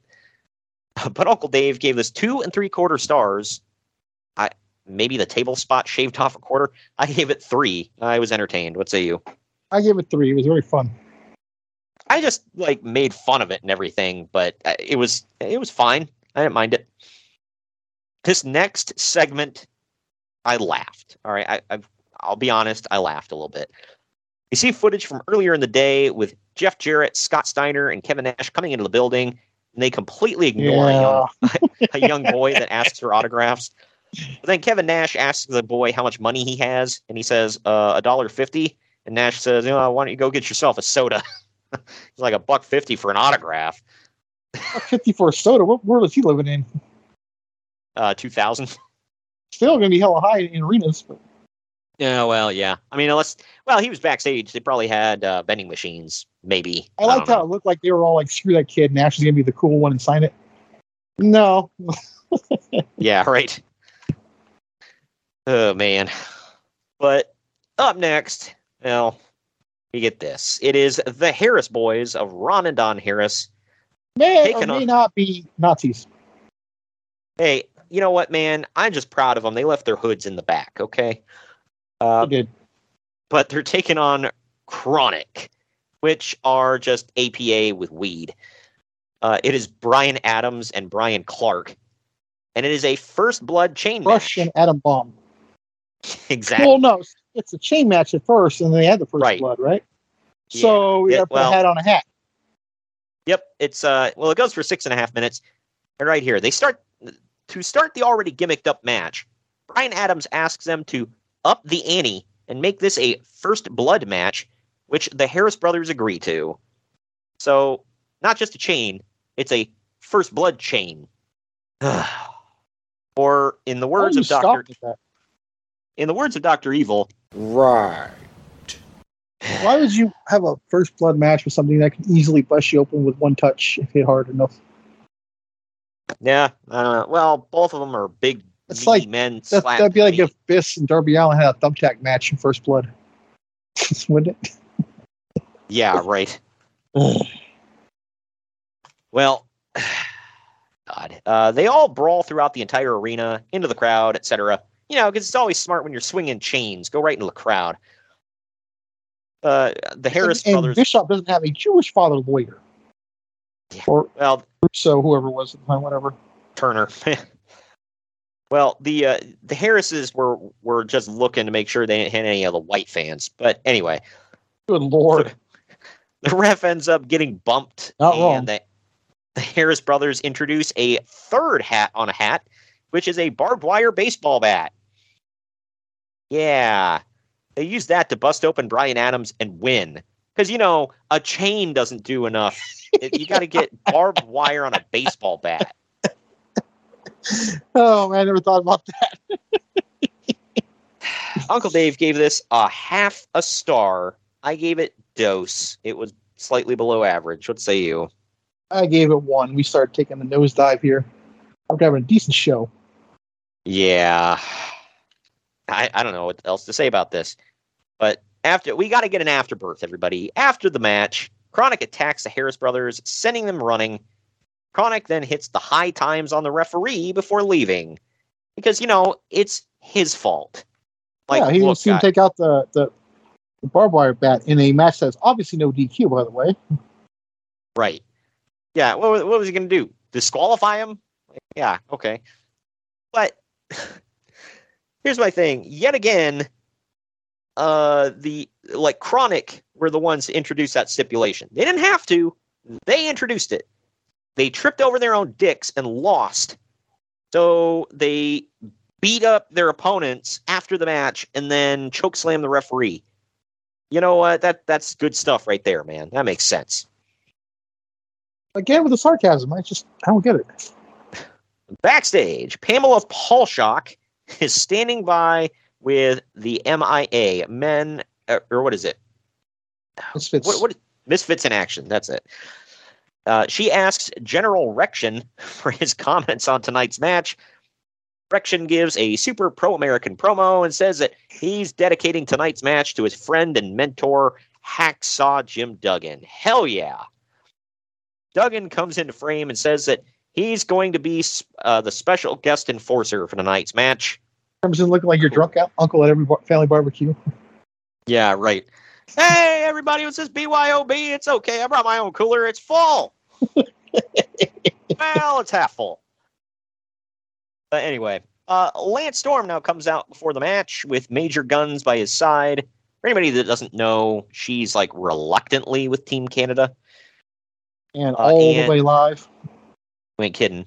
Hey, you know, she does stuff on the internet now, like uh, sells replicas of her body parts. See, I knew this because Conrad said it. Yep.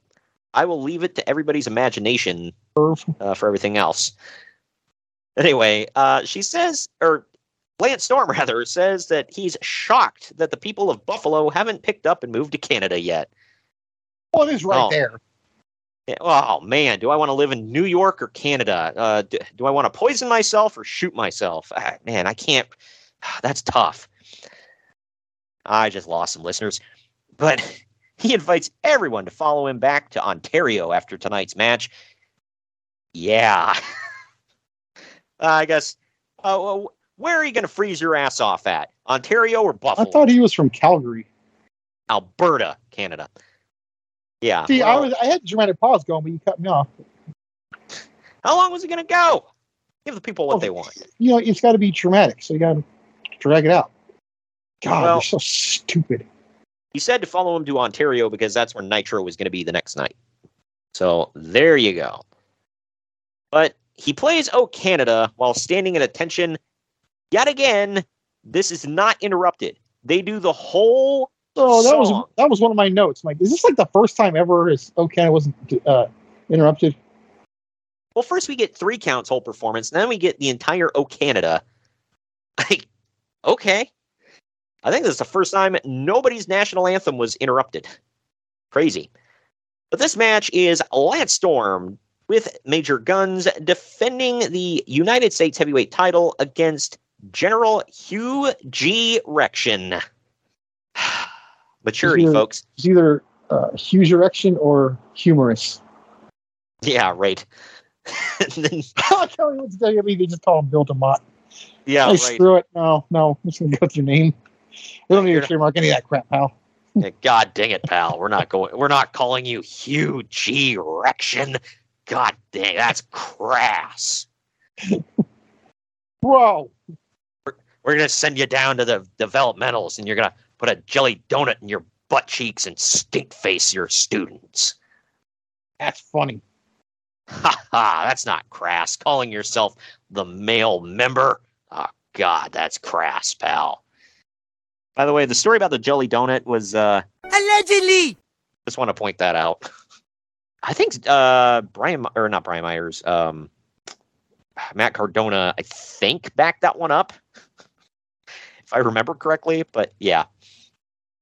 Either way. Uh oh yeah, Brian Myers loves him so. yeah. Well, he, we've established both of them like terrible things. So ECW and GCW. So there you go. Yep. And PBR. But the special guest enforcer You for know, I'm match willing to overlook the Brian Myers ECW thing only because he grew up in New York and was on TV all the time there. But Yeah. But uh yeah, as we established, Jim Duggan's the special guest enforcer. This goes six minutes forty six seconds. and if you if you know wrestling at all, folks, you know what's coming. Yeah, well, unfortunately. Uh, look, I can crap on WCW all I want, but the crowd was on their feet for this stuff from Jump Street. They Especially were Generation. all- He was over as hell, yeah, which I forgot about. Well, in the end, Major Gunns ends up distracting the referee by accident, And me. while well, General Rection climbs up for a moonsault, but then Jim Duggan clocks him with his two by four. This knocks him out and allows Lance Storm to lock in the Maple Leaf. Ref sees that Rection is passed out and declares Storm the winner. That turncoat. Scott Hudson's going off like he just saw, saw um, what's his name selling the plans to West Point. Who was that? Um, Saturday Garner. Uh, Yeah, He's going off on like he just saw it happen before his eyes. yeah, right. Uh, Uncle Dave gave this two and a quarter stars. I gave it an even two. What say you? I gave it two. Their last match was way better. Yeah, this was meh. That turn was just like, why, man? It's you know make fun of Jim Duggan all you want, not like him, whatever, but nothing screams Americana in wrestling like Jim Duggan. Let's just go put him in Canada.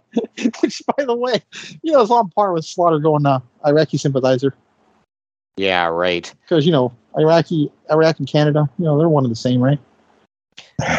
Yeah, like one is less In offensive. In hindsight, it's like, okay, Canada, big BFD. Yeah.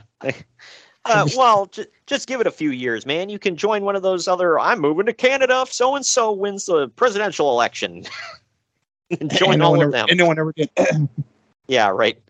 well, hey, they said they said that the the site crashed about moving to Canada. Meanwhile, nobody actually did it. So they just read about it, realized, oh wow, this takes effort. the site crash for all five people. Yeah. And that's, and that's a different story, but uh, Yeah, you get it. Well, what that tells me is they read like what you have to do to move to Canada. They went, oh god, this requires like uh, effort. I don't want to do that, and then they just forgot about it. I'd rather sit- citizen- Remember the Canadian citizenship test? Question one: Do you want to be Canadian? Question two: Really? Uh, question three: How do you feel about maple syrup? This Oh, is I love this. yeah, this one's really important. All right, so you better get this one right. Damn it! All right. And what's the name of that sport we like? How do you feel about Bryan Adams, the musician, not the wrestler? Oh man, uh, you like I'm, Nickelback, I'm just right? joking. I've been to Canada. I, I loved it there, so I just want to point that out.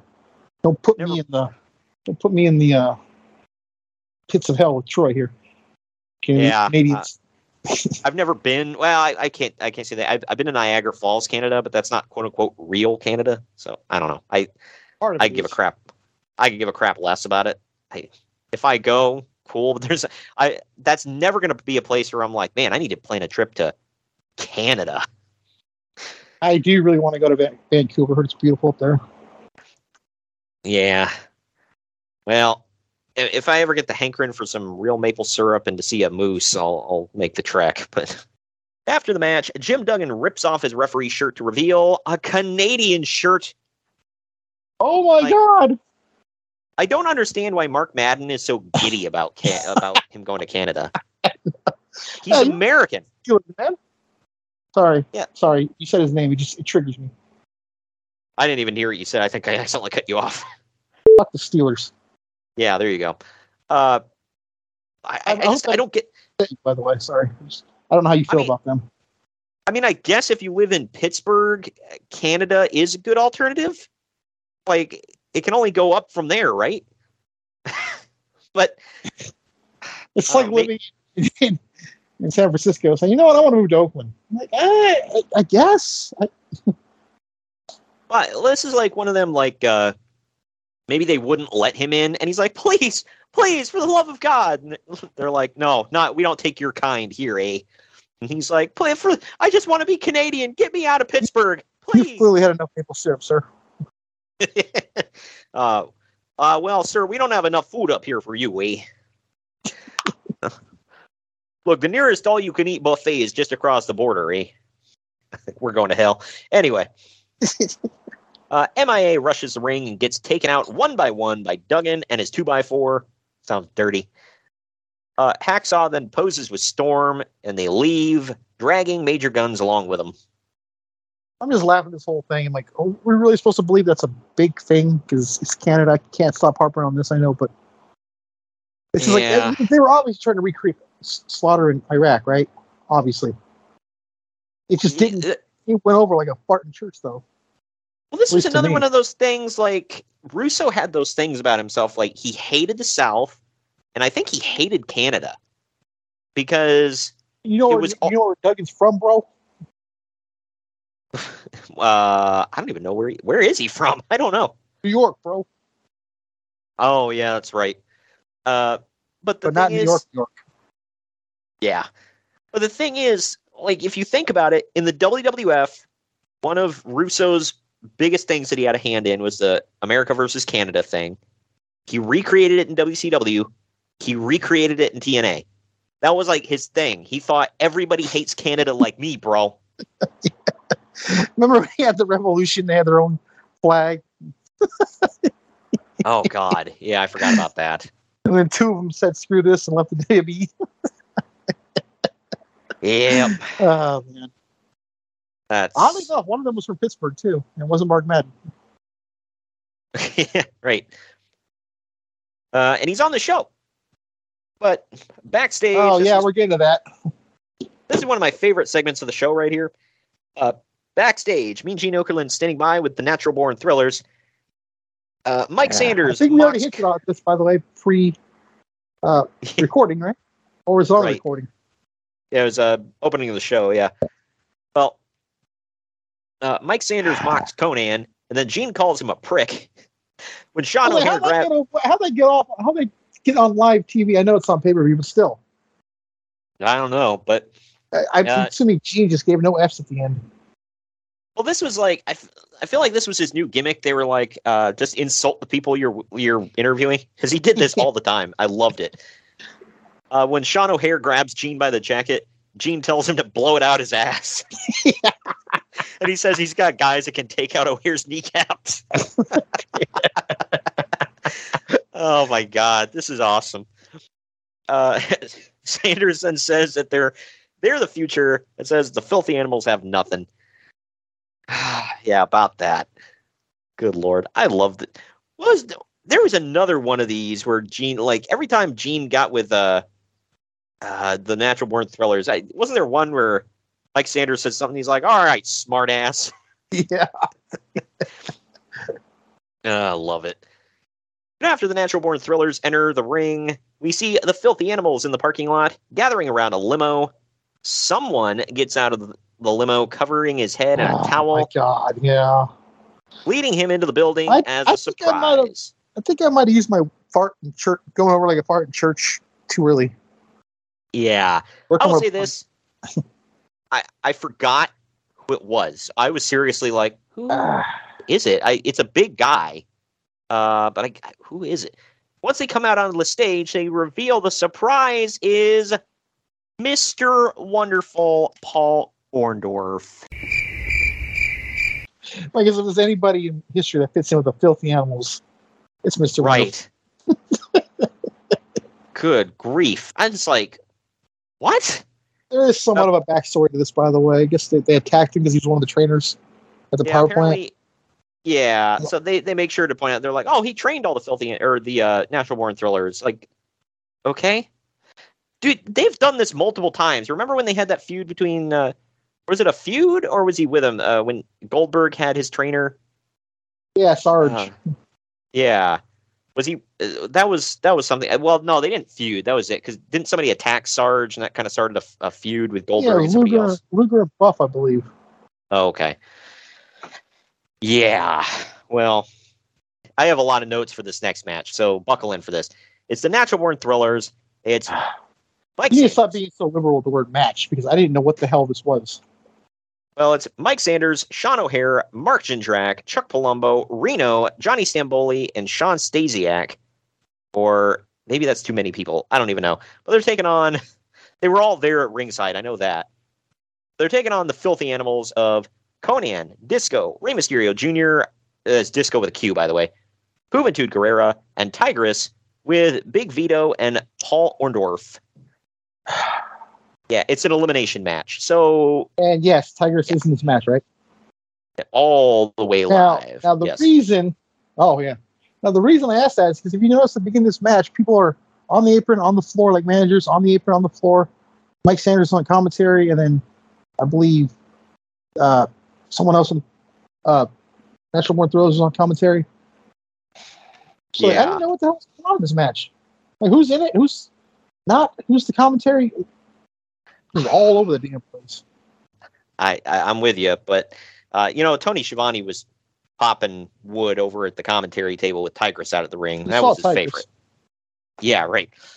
Uh, this goes 16 and a half minutes, by the way. So Disco has his back to the middle of the ring at one point. Konnan runs into him or gets shoved into him, I guess. So Disco blindly decides, I'm going to hit the chart buster on whoever's behind me. And it's and it's Konnan. Uh, this leads Sean O'Haire to pin and eliminate Konnan. Because of this, everybody's pissed off at Disco because he's an idiot. They won't tag him in. Vito slaps him, and this allows Reno to hit rolling the dice to eliminate Disco. Well, they both had to be eliminated first so they could go to the back, smoke up, and record their podcast together. Oh, wait, no, I'm ahead of time. Sorry. And But- for those of you who may not know what rolling the dice is, It's You know what that is? uh, it's it's like a, well, Test did it. It was called the Test Drive. It's sort of like the Crossroads. Uh, It's yeah, you'd have to see it. the crossroads. Yeah, pretty much.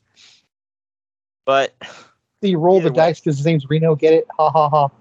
yeah, right. yeah.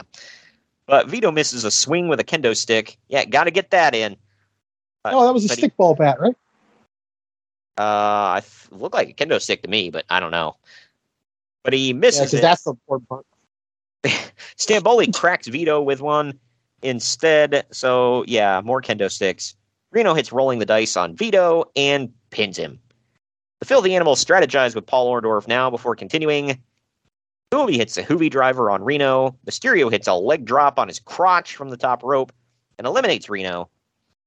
After being tossed around by Mark Jindrak and Sean O'Haire, O'Haire hits a, Seanton bomb, real name, on Juventud to pin him. So Juvi's gone. Uh, when Stamboli introduces a kendo stick, I think Paul Orndorff used it for the first time in his entire life.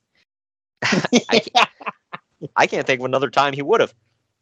But this is before he Remember pile drives. kendo stick match with Hulk Hogan in the '80s? What's wrong with you? Yeah, right. Oh, he he didn't have a hardcore street fight, death match, barroom brawl with uh, you know with uh, Roddy Piper or Oh, anything. legends are to be believed, he has had a couple of barroom brawls, but Probably. Yeah, but uh, then he pile drives Johnny Stamboli to eliminate him. Later, hold on, hold on, hold on. Gotta get this one in. Do you know who Johnny Stamboli is? uh, well, Johnny the Bull Stamboli is also Relic, which of course is killer spelled backwards.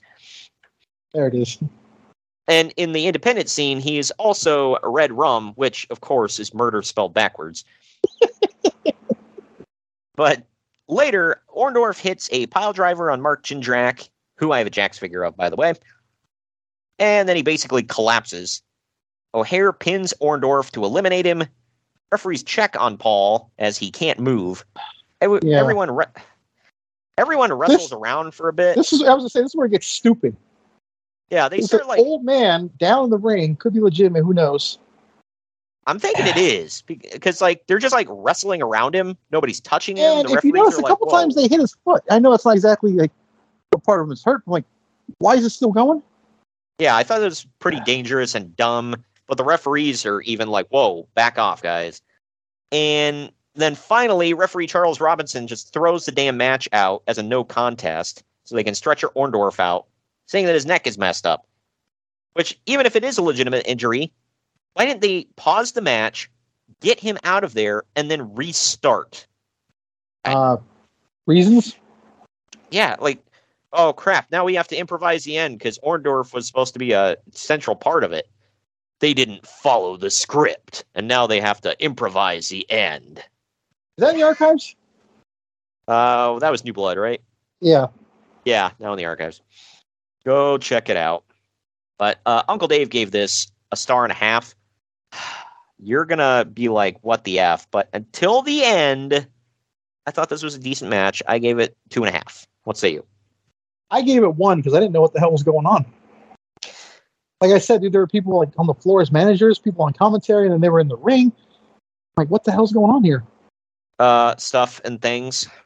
I don't know. But as EMTs are wheeling Orndorff out on a stretcher, the crowd gives him a standing ovation. I, I'm thinking this was real, man. I don't know. I looked it up and I couldn't find anything. So Yeah, I don't know. They put him in a in a uh, uh, neck brace. They wheeled him out. I don't know, man. to my knowledge, we didn't see him on WCW TV ever again. So Yeah, gone forever, bro. check You could Wikipedia. You could definitely tell uh, his arm, by the way. Oh yeah. Uh, it was uh, not good. Uh, not good. Believe me, not good. But Pamela Paulshock is backstage now with Billy Kidman and Madusa. She says that they'll compete in one of the most dangerous matches in all of professional wrestling. God. The Pittsburgh Plunge Scaffold Match. Yeah. Or, excuse me. Right. It's funny. I think uh, Kidman's from like the other side of Pennsylvania. Yeah. yeah. Uh, was Allentown or whatever the F. Which Billy Joel wrote a song about. Anyway. Uh, Kidman Ed and Madusa. covered. Did pretty well. Uh, Kidman and Madusa both claim Torrie Wilson is a bimbo and every other name in the book.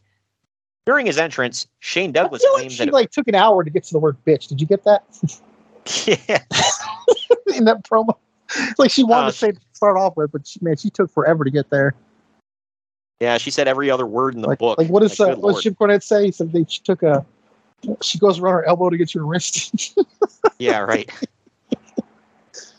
yeah. Just say it. My God, I'm, like, I'm not advocating or anything, but clearly we knew what she was going for. Yeah, Billy Kidman said the other B word. Well, there you go. During his entrance, Shane Douglas claims that if Kidman and Madusa don't take the plunge tonight, he'll give everyone their money back. So you know where this is going. He also says that Kidman will be joining Paul Orndorff at the hospital. Cool. Like comments like that make me hope this wasn't real, but then again, that's kind of tasteless if it wasn't. pal. God dang it, pal. We don't say hospital. Who the hell calls it a hospital? A weeks ago on SmackDown, Michael Cole did. That was funny. Well, up next, it is Shane Douglas and Torrie Wilson versus Billy Kidman and Madusa in a Pittsburgh plunge scaffold match. Yeah. Yeah, Is it I really a scaffold, by the way, when it's like a, a like it's wide as hell? I'm not. I'm not saying I want more danger or anything. I'm just saying it's not really a scaffold. They just rose it up. Well, I was going to say this. I sort of like this concept a little better than the old one because it's much wider and it like rises up on the stage. Yeah, and you never got the feeling, oh my god, someone's gonna die, fall off. Yeah, right. They clearly had crash pads. Um, but yeah, it. I don't know. I also don't think The crash pads is- were not like cardboard painted to look like fake metal, though. So I got to give them that. right?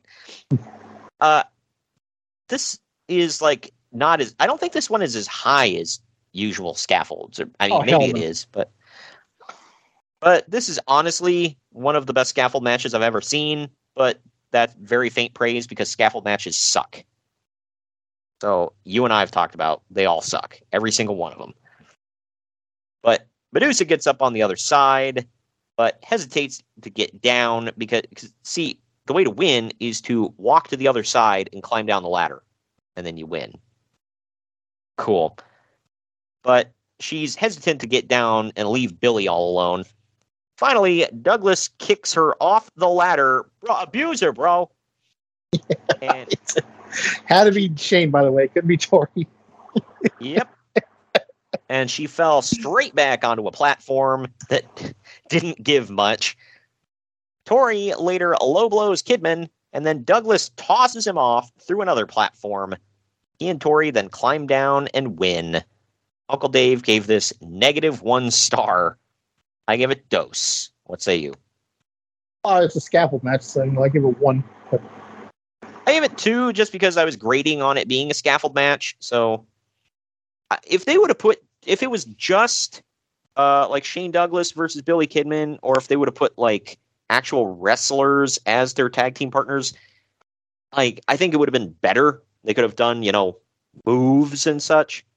I mean, like Billy Kidman was hitting actual like wrestling moves and crap up there, so I liked the wider uh, platform that they were on. But I don't know. I just I've never liked the concept of a scaffold match. I think it's dumb. But backstage, Mean Gene is standing by with Sting. Sting says that he goes way back with Muta and Vampiro with violent matches. But tomorrow night, he'll show up on Nitro and win the world title from either Kevin Nash or Booker Okay. T. so this is when I point out this is the second time in a War Games Sting has a guaranteed match the next night on Nitro. It's also a War Games Yeah. '98 now in the archives. Yeah. Or well, yeah. Uh, You know, why would you want to burn a world title match with Sting on your main card or your pay per view card? Oh, of course, yeah. You got to have this. But yeah, this is this is the first fall brawl in forever that doesn't have a war games. By the way, just if anybody's I think it's wondering if it's coming up. It's actually the second one, I believe. '99 didn't have one either. Really? I don't think '99 had one. No, I think that was Sting and Hogan. Huh. Yeah. How about that? There is Well, a cage anyway. match on this card, by the way. I know. but uh, he gets jumped from behind by Jeff Jarrett, who Okerlund calls a crazy bastard. uh, Jarrett says he is going to get the world title shot on Nitro, not Sting. Yeah. I had there's this funny ass clip I gotta find. It's this guy reviews old TNA stuff, and every time Jarrett comes on screen, he goes, "A wild slap that appears," and then it's like a scene out of the Pokemon uh, Game Boy games. Yeah. I gotta try to find the clip and send it to you so you can play it when he does. It just says a wild slap appears. Good lord. They're all slap nuts. We now have footage from earlier in the day where Mike, T- God, this segment, where Mike Tenay went to David Flair's house. oh yeah, David Uh. is clearly paranoid, asking if Mike is alone. Once in the house, we see David Flair's living like a damn slob. And No, David he's living asks, like a he's living like someone who just recently got divorced. So. uh, uh, when David asks if Tenay wants to sit, he says he prefers to stand. uh, pick Unless the you can cleanest your dirty chair. first. Yeah, this is like the epitome of like um, like like a bachelor pad, but or or like a bachelor apartment, whatever. You have a futon, a small coffee table with an ashtray on it, and I couldn't see, but he probably had like a small TV. Like somebody said, uh, I- show that Yeah, I imagine you had a TV with a built-in VCR. yeah, right. Somebody said something before about the like they posted a picture and they were like, "Oh, uh, young like twenty something year old guys, their apartments look like this," and it was just like um, a TV sitting on top of some like egg crates and uh, like a gaming chair. And somebody else, like another guy, replied was like, "I see nothing wrong with this." It's true. Yep. Uh, but anyway, uh, David is jumpy and freaking out as Mike Tenay asks David how he feels now that Miss Hancock left him and David isn't the father of her baby. David randomly jumps up and goes outside and attacks the mailman, locking him in the figure four on his lawn while asking if he's the father. I read reports about this segment before. I never actually seen it till now. That reminds it reminds me of that. Remember, you used to talk about Erik Watts. Didn't he do a figure four to Arn in the gas station or something? Yeah, he, yeah, he locked in the STF in a Yeah, gas station like- parking lot. It's the perfect compliment to it. Good lord. At least that was like two wrestlers getting into a brawl. Freaking David Flair walks out. Are you the father? Freaking clotheslines a mailman and locks him in the figure four. What the F, man? Oh, one of my notes I forgot to mention when he kept going to the window and looking out. It reminded me of Herb Abrams in uh, Dark Side of the Ring. Remember, it's like those are the people. You hear them? They're coming. Do you hear them? They're coming. They're coming. Like, that's, They want, they want to is take my the yellow little cowboy posture. boots. the only thing I got to say about this is What the fuck? oh man. uh, Well, I may have hit that a little too soon too, because up next it is Vampiro with the insane clown posse taking on the Great Muta and Sting. A triple threat match. It goes for five minutes twelve seconds. Four minutes too long. I like all three of these guys. Uh, this match did not showcase that any of them could do anything. it made no sense because I, just, I mean, obviously there's some story to it, but why are Vampiro and Muta opposing sides? Aren't they together? I don't know. Well, from Jump Street, Violent J and Shaggy Two Dope of the Insane Clown Posse are on commentary for this match with Mark Madden. This is my hell. Uh, they spent the whole match putting over Vampiro and Muta while making fun of Sting, calling him Stink and Well, they also were putting over uh, uh, what's the name of their wrestling organization? Well, yeah, uh, I'll get to that here in a second. They were also coming up with fake names for wrestling moves that were just dumb. Uh, Muta and You Vampiro. Vampiro and uh, Muta double team Sting most of the match, while ICP claims that this is JCW live on pay per view. JCW, for people that don't know, is Juggalo Champion Shit Wrestling. Real name.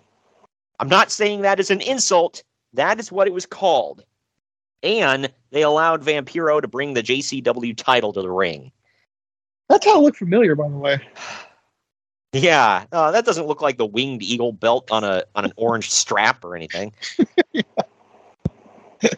but in the end, Vamp and Muta start fighting over who will get the pin. ICP gets between them. Sting attacks everyone with his baseball bat and says "F it." Drops Muta with a scorpion death drop and wins. Uncle Dave gave this a dud. I gave it one star. Say you. Yeah, me too. This is terrible. Yeah. And then the end confused the hell out of me even more. Well, what, what you're about to say, probably, but Yeah. Well, Vampiro drops Muta when Shaggy Two Dope goes up for a top rope leg drop, but Sting pulls Muta to safety before leaving, and Muta looks conflicted. What the fuck? Oh man, what the like? Why did this go anywhere? uh, I don't remember. I don't think so. Yeah. I'm going uh, to go ahead and assume that Vampiro costs thing is title match next night. Uh, probably. Don't they just kind of drop that feud after a while and pretend it never happened? You got to give him credit for that. Yeah, right. Well, because uh, like I think you said something about Sting came out, cut a promo on somebody. It was like Vampire, uh, Vampiro will save the head, the mind games for later. Some crap. I think And that was the before this. Oh, so they started it back up then. Yeah.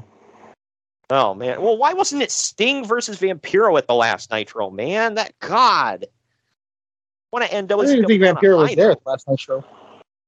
Yeah, he was like, "I'm going back to Mexico. Peace out, y'all."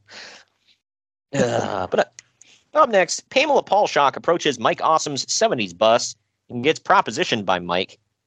For those that don't know, uh, uh, Yeah. this- look, I'm going to make some references in this segment, and well, WCW made some references in this segment that you might have to Google. Okay, he's driving like the uh, oh well, the Partridge family. Par- Partridge, yeah, uh, Partridge Family bus. Go Google that. and he's got his hair like coiffed, and he's wearing like the the old '70s leisure suit and crap. And Yeah, he almost Uh, looked like they uh, he almost looked like a, a really roided out Michael Kelso. Yeah. Or if anybody watches um, American Hustle, the way that I mean, he he doesn't have the same figure, but the way that uh, Christian Bale's character was dressed in the movie, kind of like that. but he's uh, Gary Coleman effing walks out of the bus. Like, what the fuck? and, then, Mike says, "Oh, he's one of my favorite actors from the '70s," and Coleman says, "Well, I was a star in the '80s." And he's like, "Well, whatever." None of this even makes So now they're- sense. Now they're, now they're stepping on their own BS. I like that. Right. well, he says he wants Coleman to say his famous line, but Gary says, ah, I don't do that anymore.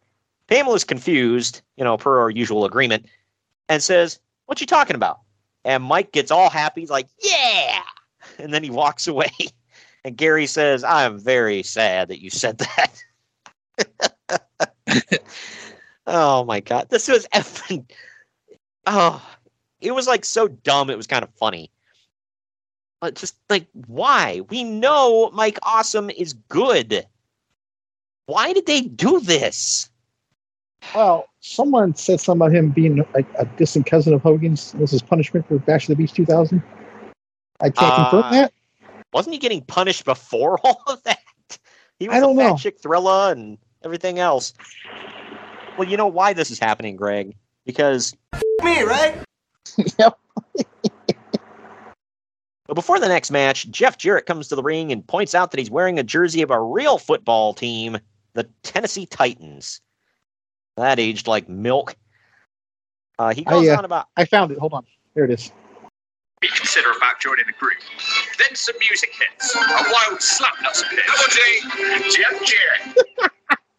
I don't know why that pops me. what was that from? Uh, this is guy that does uh, reviews on YouTube, Oh my gosh, a wild But- slapnut appears. and then it's like a like a parody of Pokemon on Game Boy. Yeah, that's awesome. It's like that one where they're like, guess that Pokemon. They're like, who's that Pokemon? And then like it's Vince McMahon. He's like, it's me, Austin. It's me all out. God dang it, pal. Uh, but anyway, uh, Jarrett goes on about how the Bills lost to them in the playoffs last year, and he cuts the promo against uh, the Buffalo Bills football players in the front row. Cool.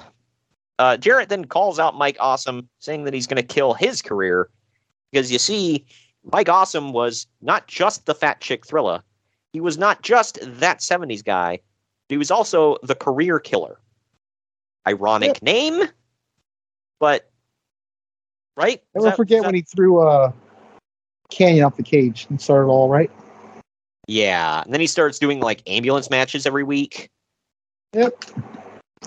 One of them was against the very team that was just on commentary. yeah. Uh, yeah, that was his gimmick, and then uh, the Wall would do tables matches every week. Yeah.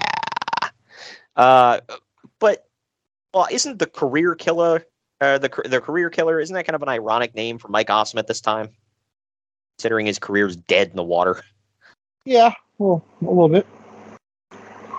But man, how many nicknames can you throw on a guy that's like meaningless right now? But that dead now- horse.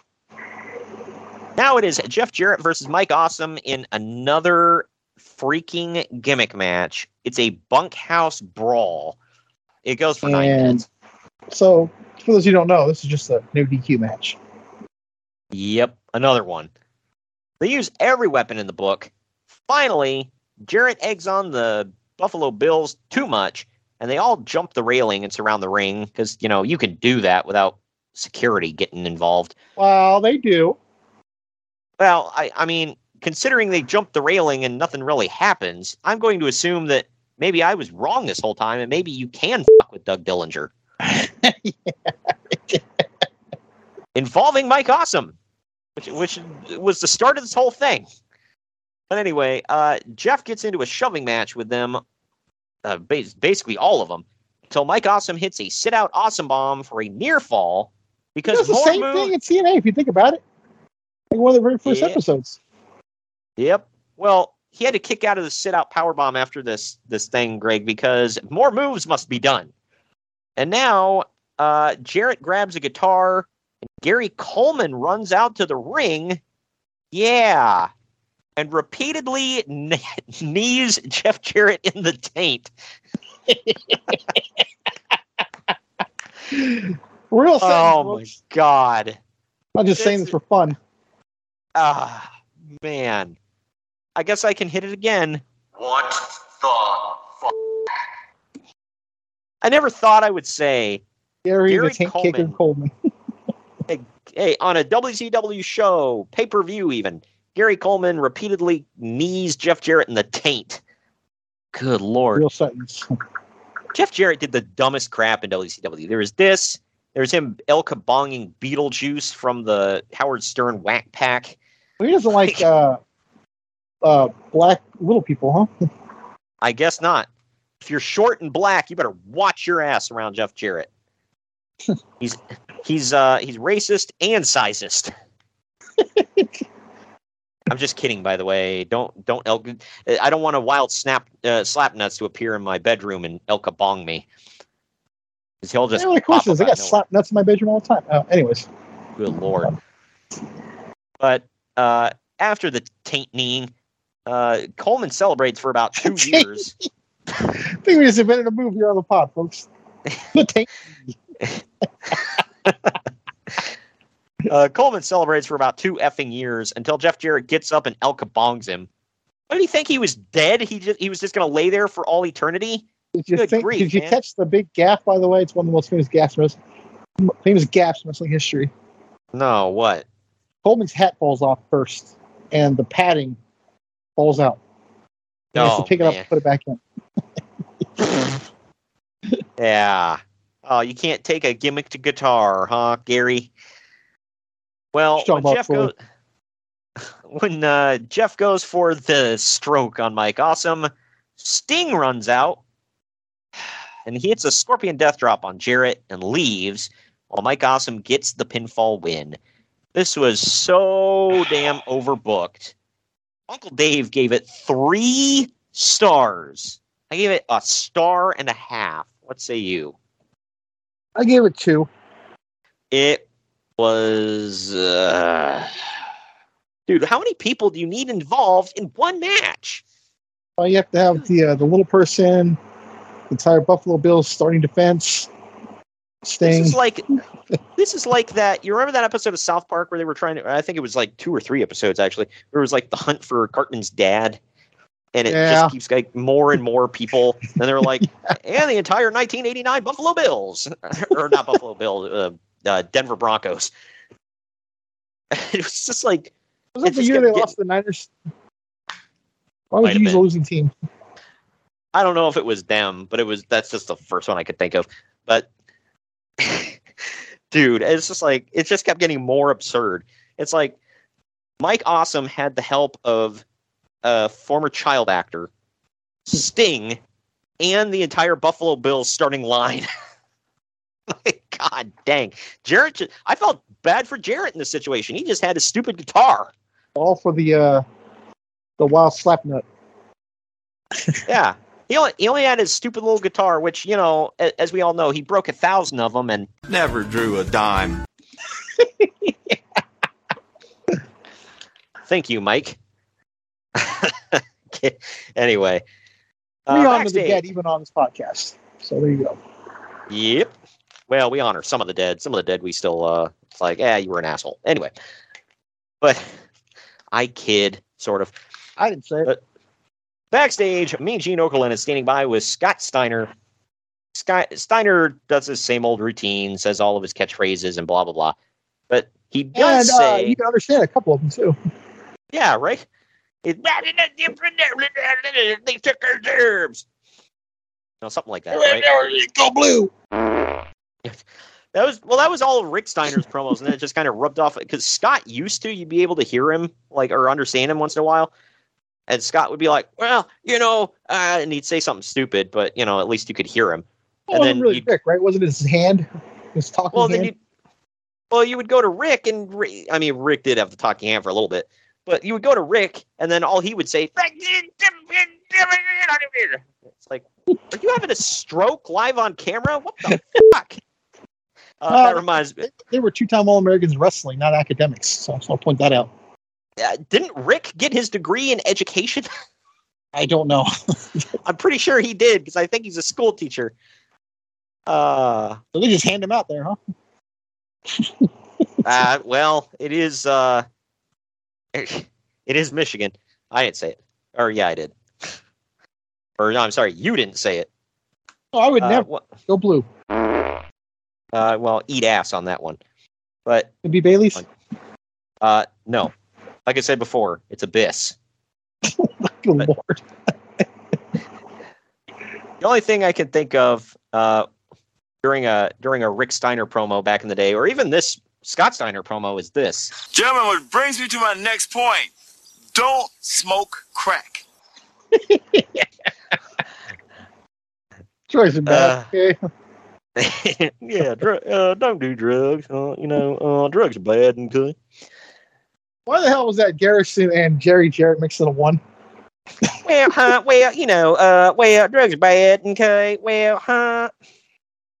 That's that's the talk he had with Jeff back in the day. Uh, but anyway, uh, Scott does say that he beat down Goldberg on Thunder to the point where Goldberg was just barely alive, so that he could survive. So Scott could destroy him here tonight on pay per view, live in Buffalo, New York. Can't see it, but I'm doing the thumb. Anyway, up next, it is Scott Steiner versus Goldberg in a no disqualification match. You know, something tells me we. Jews. What the fuck? oh man, uh, that's a Jewish guy versus the German dude. That's not good. It's the second Herb Abrams thing I got in on the show. I don't like that. This is an ODQ match. Goes fourteen, uh, just shy of fourteen minutes. Too Something long tell- minutes. Something tells me we've seen no disqualification matches many times already so far. You know what? I don't know. I'm just, I'm crazy. I don't know what I'm talking about. Anyway, so Scott Steiner is wearing a black face protector. Why? I don't know. But Goldberg is friendly with the football players in the front row. Uh, Midajah now comes out with a giant lead pipe partway through the match. Cool. So we know where this is going already. By the way, how big? Like, it looks like he took like Yeah, I saw half them the damn pipe. big. Oh, oh. Wow. So I was looking like- something else. It looks like he has like the whole pipe that runs from your house to the sewer. That's about the size of this damn pipe. Like, why, man? Oh, because Goldberg's a large man. He had a big pipe. I guess so. Hey, never doubt Scott Steiner's ability to lay the pipe. His pipe game proper, okay? uh, but Goldberg gets busted open. Shocker. Uh, Scott gets the pipe from Midajah and then gets speared. Shits his pants. No, I'm kidding. I made that up, but well, maybe. But Vince Russo now runs out. We talked about this earlier. Uh, Yeah. and he's wearing a Jeff Jarrett Slapnuts shirt. A wild slap that appears. Now that is a slap nuts. Uh, and and he beats Goldberg up with a bat ba- uh, black baseball bat. You know, Sting's gimmick. But this is not the end though, because more moves must be done. Greg, Yeah. a table, a table's legs break outside of the ring, but Steiner still puts Goldberg through it. Every match must have a table spot. In the ring, Goldberg breaks the Steiner recliner.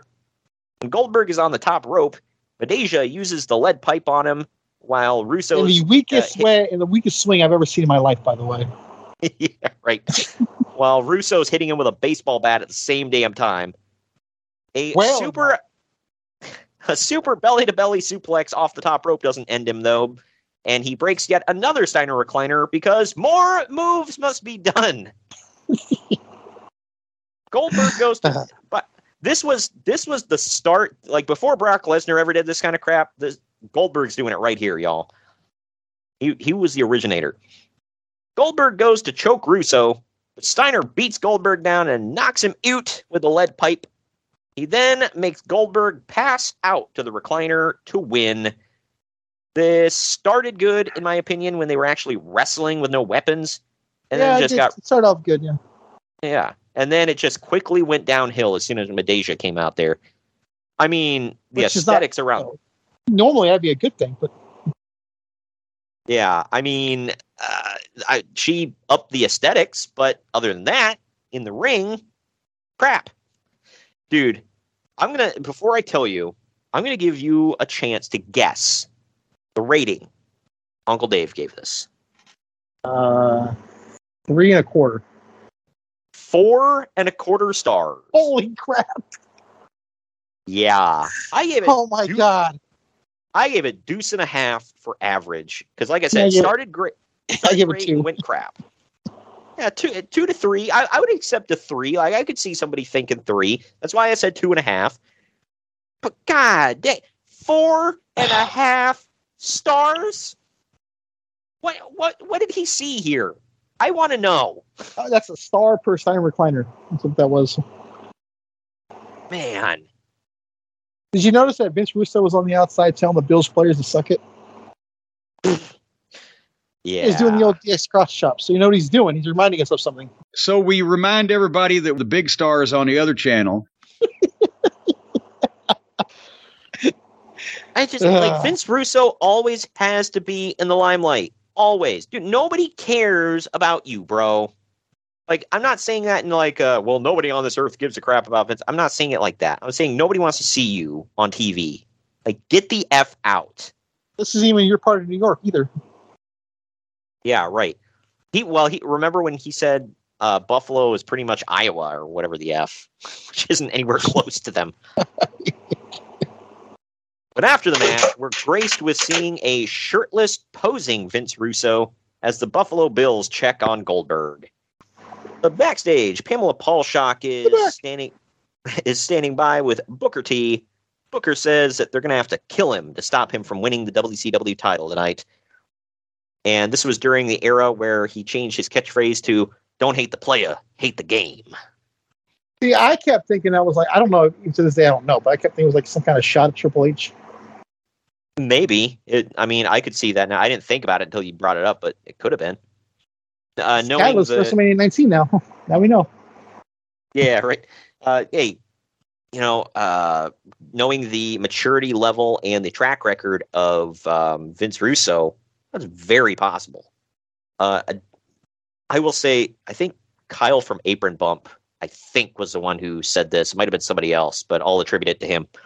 Where he was talking about, you know, you go back and you remember things being better or worse than they were, and then you go back and watch it, and it's like, ah, you know, it wasn't that bad. He's like, I I thought that, and I went back and he said I watched the build up and the match to the the, the Triple H Booker T feud going to WrestleMania 19. He was like, or or 18, right? Is it 18, 19? 19. And he's like, nope, that that was just as bad as I remember. It that sucked. Like it wasn't great. I will say I think the match was okay. I just thought the finish was kind of Up until uh, the end, yeah. yeah. Like, dude, you pedigreed him out of nowhere, then like sat around for five minutes, had tea, and they're like, oh, I guess I should pin him now. Had tea, let it process, took your piss, and then do it. Yeah. Buried, man. Uh, but anyway, that brings us to our second to last break before the main event. We're going to uh, the main event right after this break right here. Follow the main event marks at facebook.com forward slash main event marks pod, on Twitter at main event underscore marks, and on Instagram at main event underscore marks and at main event collector. Good morning, good afternoon, good evening, and good night. My name is Thomas, and what's your name? Oh, I'm Alan. Oh, yeah, yeah, Oh, yeah. yeah. We're brothers. That's right. Yeah. Yeah, I forgot Got the that. mother, same mother and father. Your room was Oh, we share the room. shared a room. We share the room. Thought I knew your face. Yeah, we go way back, mate. Yeah. We should do a podcast then. Uh, we have. We do we do a podcast. We do a podcast. What's it called? The Broadcast. Broadcast. Yeah, that was planned. Yeah, yeah, yeah. Well, What do we do? Well, we cover all different things in the world of pop culture. We're talking about comic books, we're talking professional wrestling, and we're talking about movies.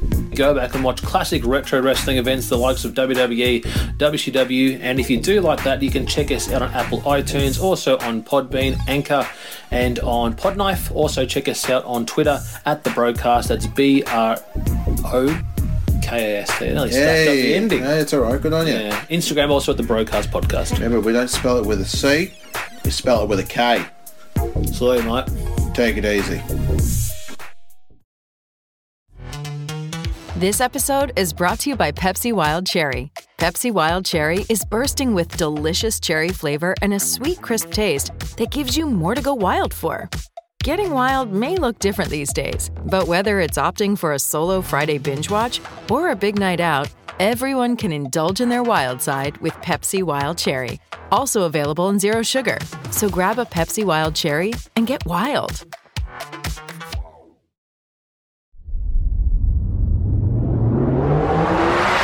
Event marks are available wherever you get podcasts and on YouTube. Find all of our links on our link tree at linktr.ee forward slash main event marks. And we're back. We're back. This is the main event. It's Kevin Nash defending the WCW World Heavyweight title against Booker T in nine minutes. Yes, all right, on is a caged heat match, by the way. Yeah, I want to point out, by the way, during the pay per view where they're supposed to have war games, but it's still going to have a cage match. Right. But I, I do want to point this out. It's literally just a cage match. I thought caged heat there was a, a roof. I don't freaking know. Yeah, um, there's no roof. There's it's just a cyclone cage attached to the ring apron. Why didn't they just call it a cage match? Everything's got to have a stupid gimmicked up name. Freaking idiots. Yeah, at least could have had some fire or something on the outside. yeah. Not that that would have been good, but where the hell's the heat coming from? And what was the point of the cage? Just because? This is uh, fall brawl. They need a cage. I don't know. Yeah, it's like cage matches are supposed to mean something like, oh, there's there's interference or somebody keeps running or that. Nope, just uh, you know what? We felt like doing it in the cage. Cool, but Nash gets busted open, bleeds quite a bit. In the end, Nash goes for the jackknife. Booker lands on his feet, hits the bookend, and wins the world title. This was probably the most straightforward match of the entire night. Uncle Dave gave it a star and a half. I gave it dose. It was fairly meh. What say you? I gave it two. Mid. Also, did you catch that it was over before you knew it? Like the ending just came out of nowhere. It was uh, like nine minutes long. A nine minute long cage match main event for the world title. Like, There were other Why? matches on here that got like what 15, 20 minutes. yeah, that didn't effing need it. Oh well, we oh, got to book more bullshit. This one, the straightforward world title cage match, nah, that one's gotta it's gotta be short. The hell ever, man. But Booker T celebrates the WCW title win to close the show, and that's it. Cool. We're gonna take our next break. On the other end of this, we're getting into the final ratings and telling you what's coming up next month on the podcast. Follow the main event marks at facebook.com forward slash main event marks pod, on Twitter at main event underscore marks, and on Instagram at main event underscore marks and at main event collector. Hello, everyone. My name is Ryan McCarthy, and I'm the host of the No Credentials Required podcast. Start your work week with the Monday Drop In, where I talk about the sports beat in the Capital District, also known as the Mighty 518, as well as Metro New York sports from an upstate point of view. I also give a life lesson from a weekly sports story, so you might learn something from that. I also have a midweek podcast where I interview different sports personalities and talk about a wide array of topics. Take a listen and subscribe on your preferred podcast app, including Apple Podcasts, Spotify, Spreaker, Google Podcasts, Amazon Music, and iHeartRadio. Also, check out our social media channels on Twitter and Instagram, BellyUpNCR, and Facebook.com forward slash BellyUpSportsNCR. We're a part of the BellyUp Sports Podcast Network in association with Godzilla Media. No credentials required, where you don't need a press pass to talk sports. Hey, gang, it's Commissioner Cooper of TSS Fantasy. We are the fantasy show of the people. Expert fantasy advice, free contests, leading expert medical and legal analysis, and most importantly, you. Interact with us on all social media platforms or check us out at tssfantasy.com. You can hear us on Spotify, Apple and Google Podcasts, iHeartRadio, and many more. Check out the fun today and be a part of the most interactive fantasy show around. TSS Fantasy, the fantasy show of the people. Event marks are available wherever you get podcasts and on YouTube. Find all of our links on our link tree at linktr.ee forward slash main event marks. And we're back. And we're back. Final ratings time here. Internet Movie Database gives this 5.7 out of 10. CageMatch.net gives it 5.03 out of 10.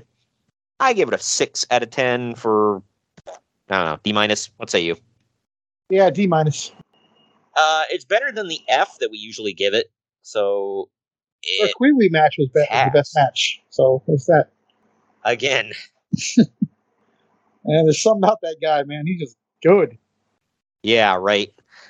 Ugh. Yeah, he, uh, for people that don't know, he also had the best match at Greed. If you guys want to go check that out. He's But- the last person in history ever jerked the curtain. Jacob Grundy Yeah. should cover that and do it in like long form. Yeah, right. Uh, Grandi should have a whole match just reviewing uh, Johnny B. Badd matches. Brought that up to him with no follow up, but he did acknowledge it. Yeah. Get on it, man. What are you waiting on? Damn. But anyway, uh, that does it for today's show, though. And it does it for the month. September's over, man. Crazy.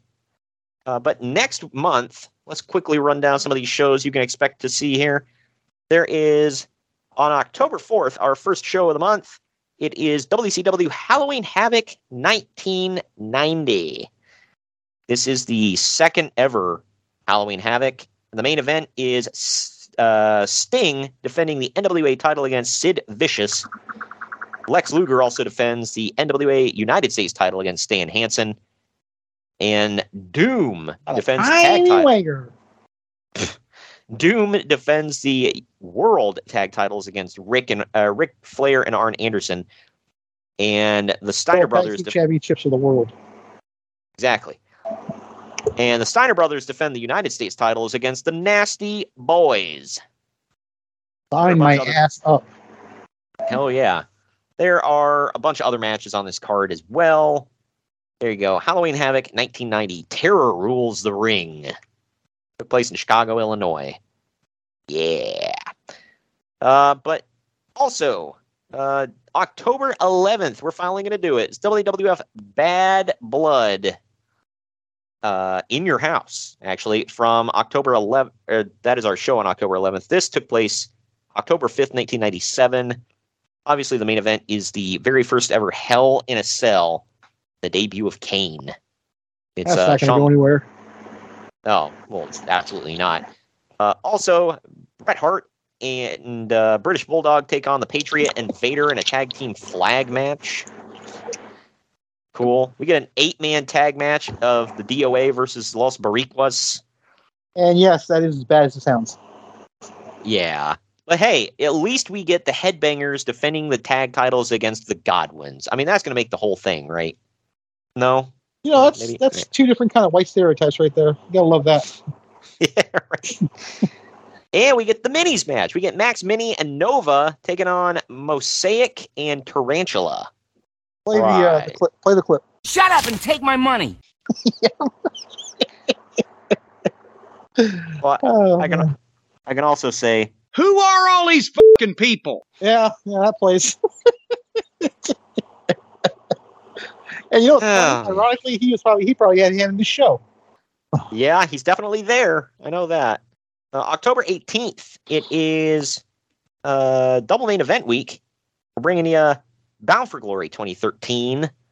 And this one, the main event is Bully Ray defending. I got the. some uh got some crap from a friend for you picking that, by the way. Why is that?